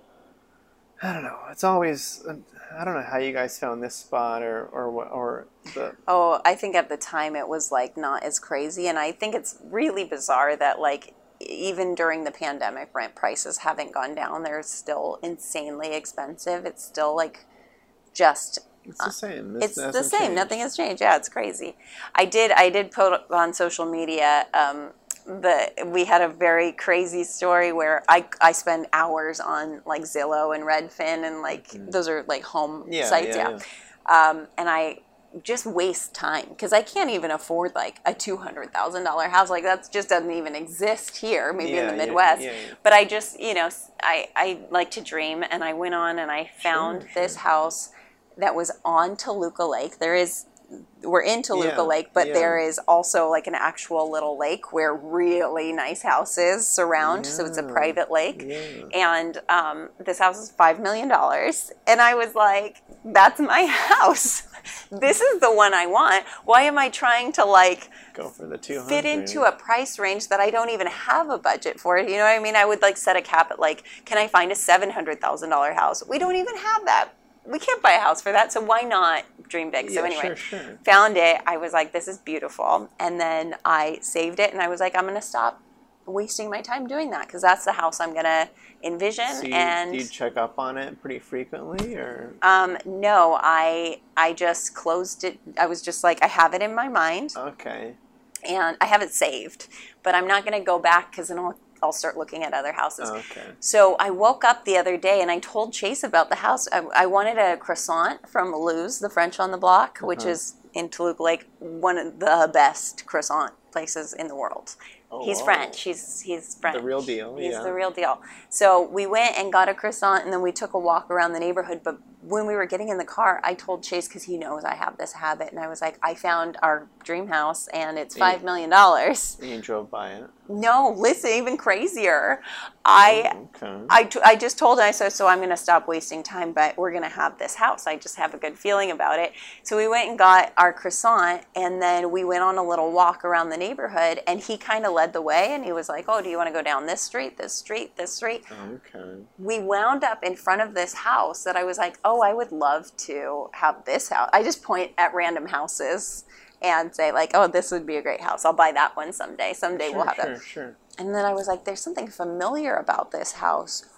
Oh my gosh, this is the house. There's a lake on the other side. We went around and you could see Toluca Lake. I had I've never known where the actual lake Oh, was. I thought it was like in a gated community, but you can walk up to those houses. Anyway, I was like, this is the house that I just told you about 20 minutes ago. So either Chase is a witch or it's meant to be. Okay. And it was a sign. And I think it I think it was a sign. There's a little bit of uh, some telepathy or some sort of like energy transfer guidance that you probably. but I didn't know where it was. Well, you- and he you- didn't know where, knew it, was. I didn't know where I didn't know where the lake was. I thought it was down like I have an idea in my mind of where I thought the lake was. Sure, sure. I didn't realize it was as close as it is. Okay, so you saw it and it was beautiful, and, And You, you made some calls. No, I didn't make any it, call. That's like part two, which you- hopefully you I'll Put, you put on your. I'll have a follow up. you, you dressed up as a millionaire. Yeah. And you dropped in. Oh, I'd like to take a tour. scoffed, scoffed at some of the decor. You know, They didn't even have a for sale sign. I think it's empty right now, and I don't know. I think it's been for sale for a while. So anyway, I think it was a sign. I think good things are going to happen this year, and I'm going to have It's- my it's nice to five have- million dollar house. It's nice to have the site set. yeah, dream big. So, and you'll find your place, and we're. Yeah, 'cause I don't. I just don't even know what part of town I want to be in. So this it's is just. North Hollywood. I feel like is where all the artists end up It seems like a migrating. nice, a nice central kind of area. It's it's for It's yeah. for gigs and Yeah. like, all right, everything's kind of close. It's like 10 minutes on the freeway to get into Hollywood. I mean, if there's like something happening and or there's like traffic, it can take longer, Oh, but of course. it, it is really central. We're right by all the studios in Burbank. And if you're leaving LA, our families both live north of here, so we just like hop on the freeway. We're at the top of LA. You don't have to fight through traffic to get out. So, Yeah. Great. so you'll move here and I'll move into that house. Oh, okay, that sounds great too. well, it sounds like years away, but I can leave you this apartment and I'll leave you some just as is. decor, Oh, oh, yeah. Okay, gotcha. Yeah. yeah. Um. Cool. Well, I guess we'll see what happens. I know you've got. I'm excited to hear about the. I guess how the meetings go. Yeah. Or, or what what comes of that. I'll keep Fingers you posted. crossed. I'll show you the teaser. I'll send it to you. Oh, okay. That'd be that'd be sweet. Um, and I, I think okay, yeah. So so very last, of course, this is the chance to where if people want to follow you Oh yeah. on Instagram or whatever. What's Yeah. your what's your tag or what are the your handle? yeah. Um, it's it's B Lynn Darwin on everything. B L Y N N Darwin. But I might change it soon. So find me. Find me fast. I'm sure you can also you have a website. I have a too. Twitter. I have a yeah, but that's going to change too. It's brookelynndarwin.com. It's gonna. it'll probably be Brooke Darwin. Okay, it's available. Did you look? Oh, I don't know. I didn't All right. look. Well, we'll see. When I did a Google search for Brooke Darwin, um, a cartoon dragon came up. Mm, I think it's like a character in some some animated show. Okay. I don't know, but All right. yeah. So for now. for now, it's Brookelynn Darwin, and all my social media is at B L Y N N Darwin. All right. Beautiful. All right. Well, thanks for being on. Thanks for having me. Thanks for coming to me. Yeah, for sure. Happy to be here. And uh, all right, cool. Bye bye.